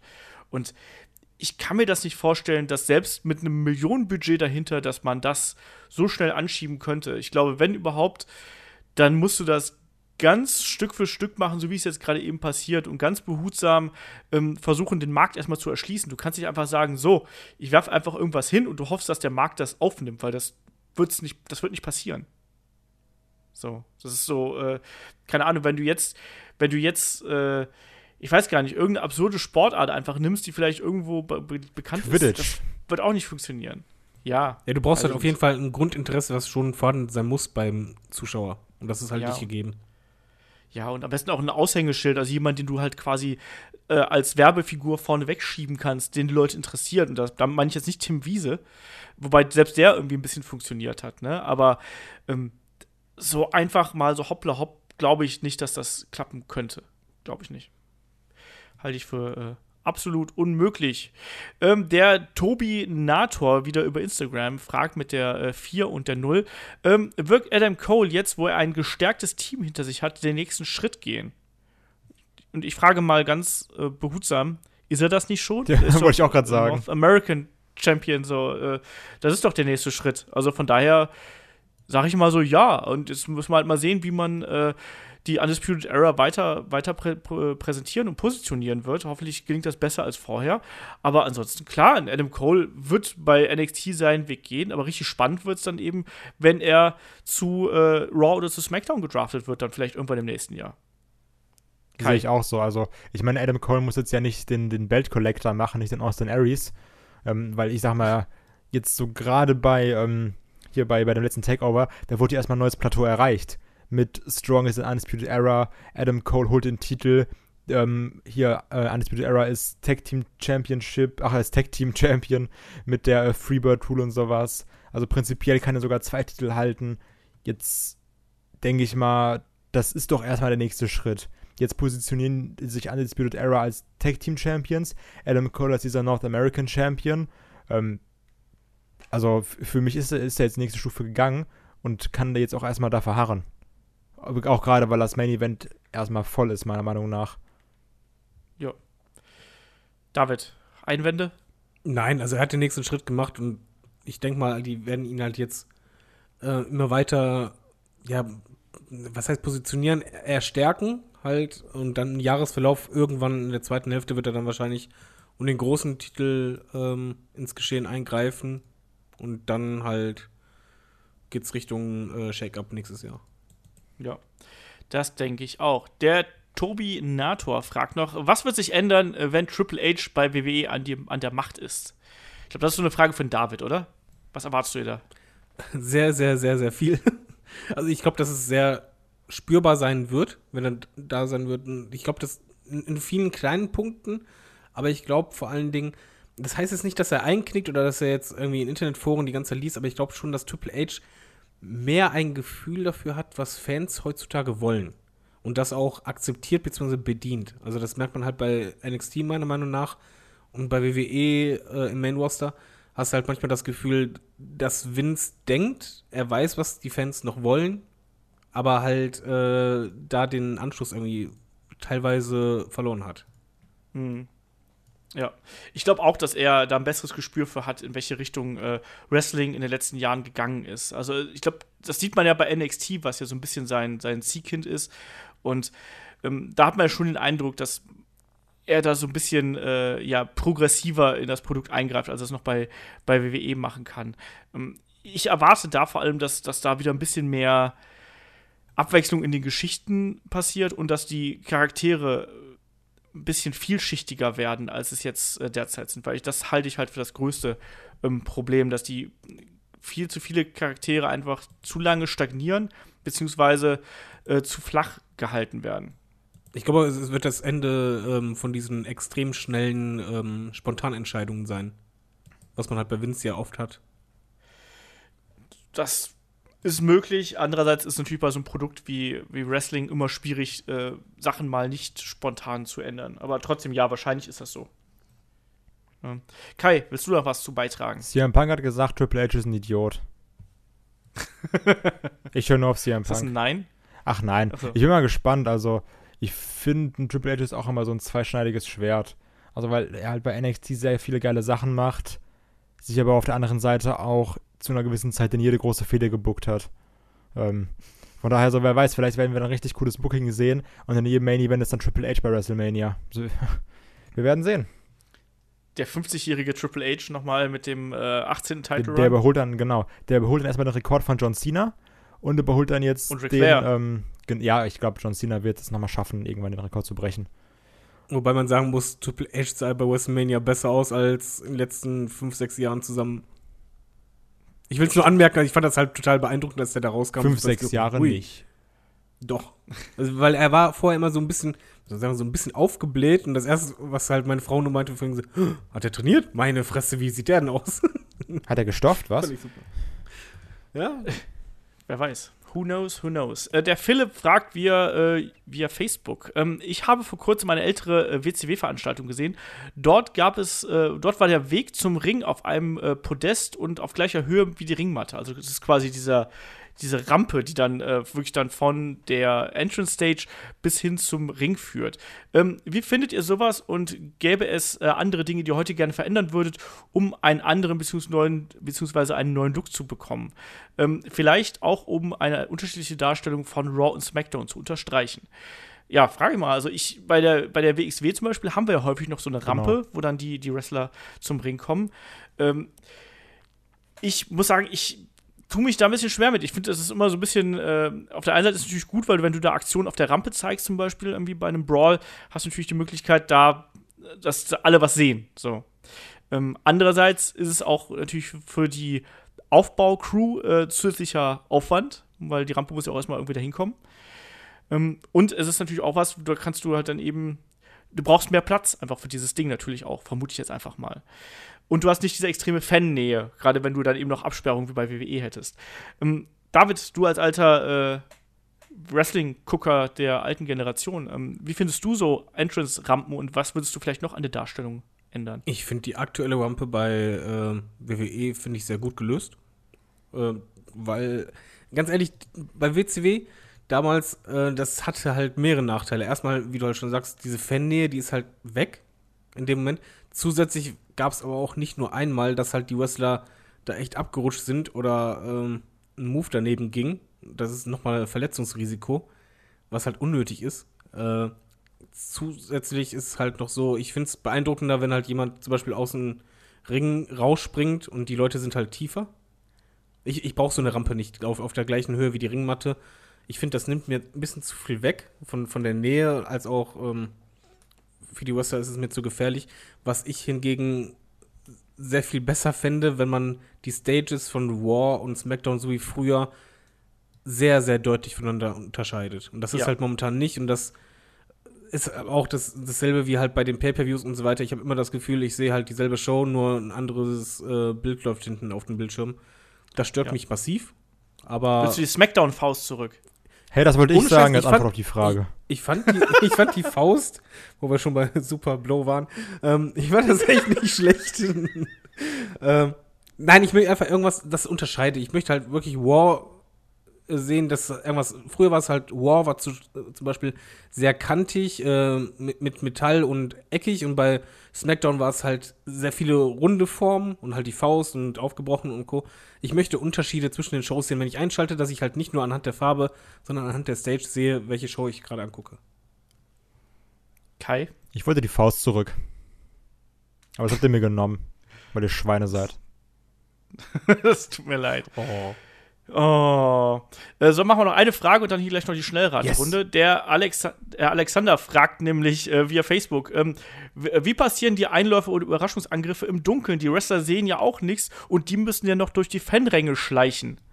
Tja, wie funktioniert das? Das frage ich mich auch immer. Sind die unter dem Ring? Rennen die einfach? Wie machen die das? Ja, da, da gibt es doch im, im, auf YouTube einige Videos, die halt zum Beispiel auch zeigen, wie das zum Beispiel mit Taker gemacht wird.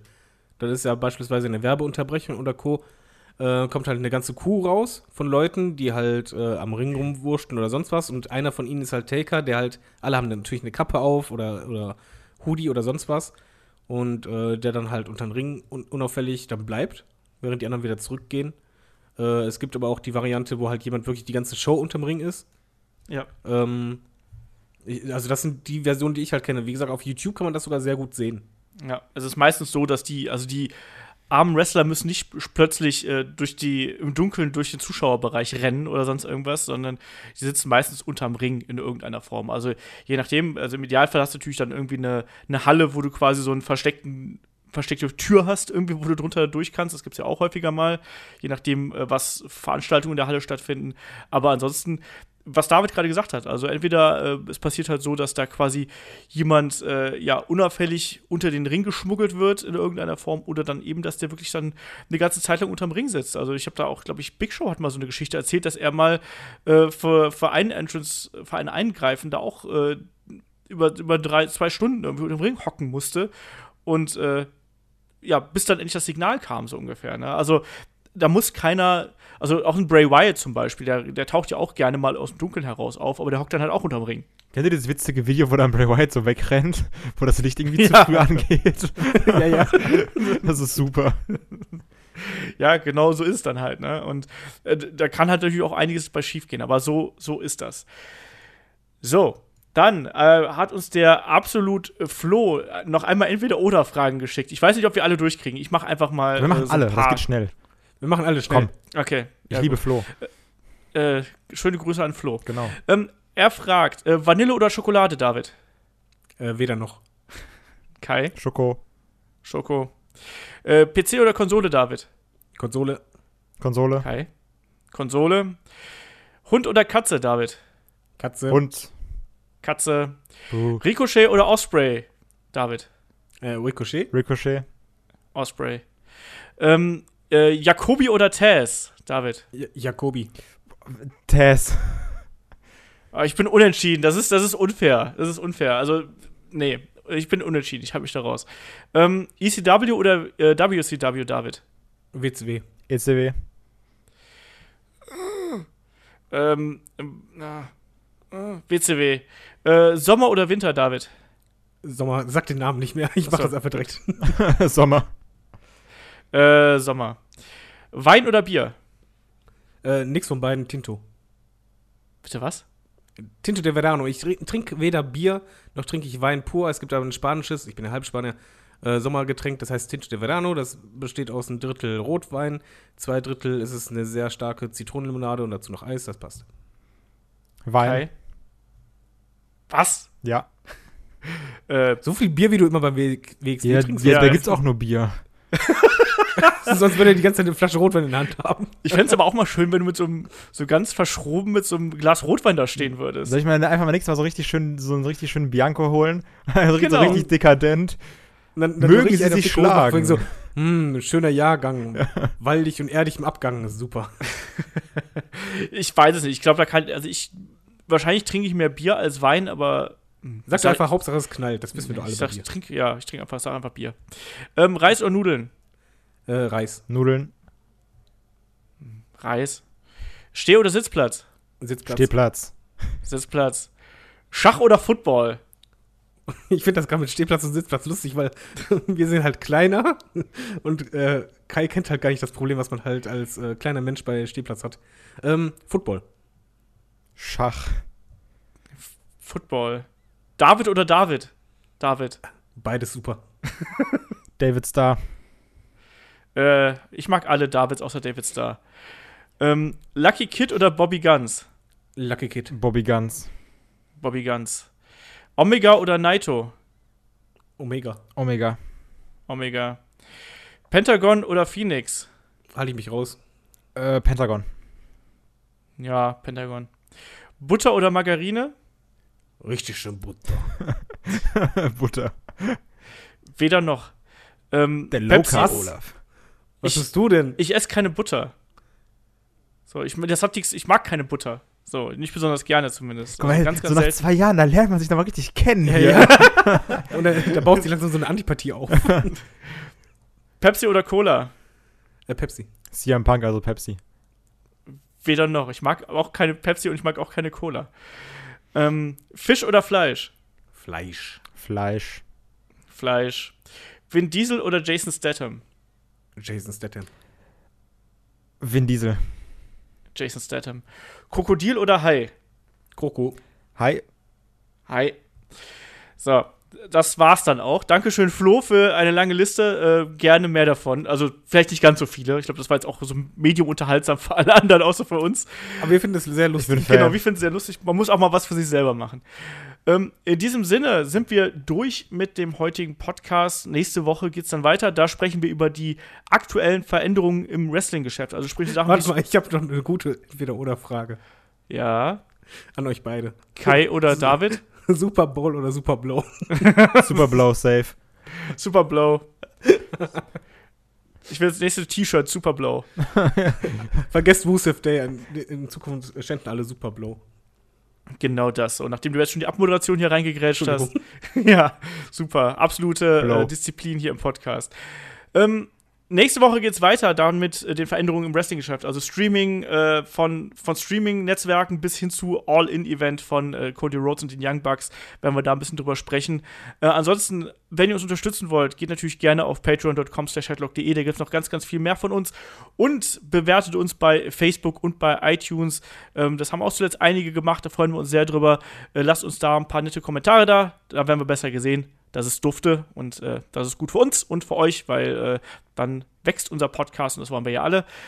Ansonsten sage ich, äh, wie gehabt, äh, danke David und danke lieber Kai. Danke Olaf. Und damit Vielen sind wir Dank. durch für heute mit dem Super Blow. Und wir hören uns nächste Woche wieder. Macht's gut, bis dahin, tschüss. Ciao. Ciao.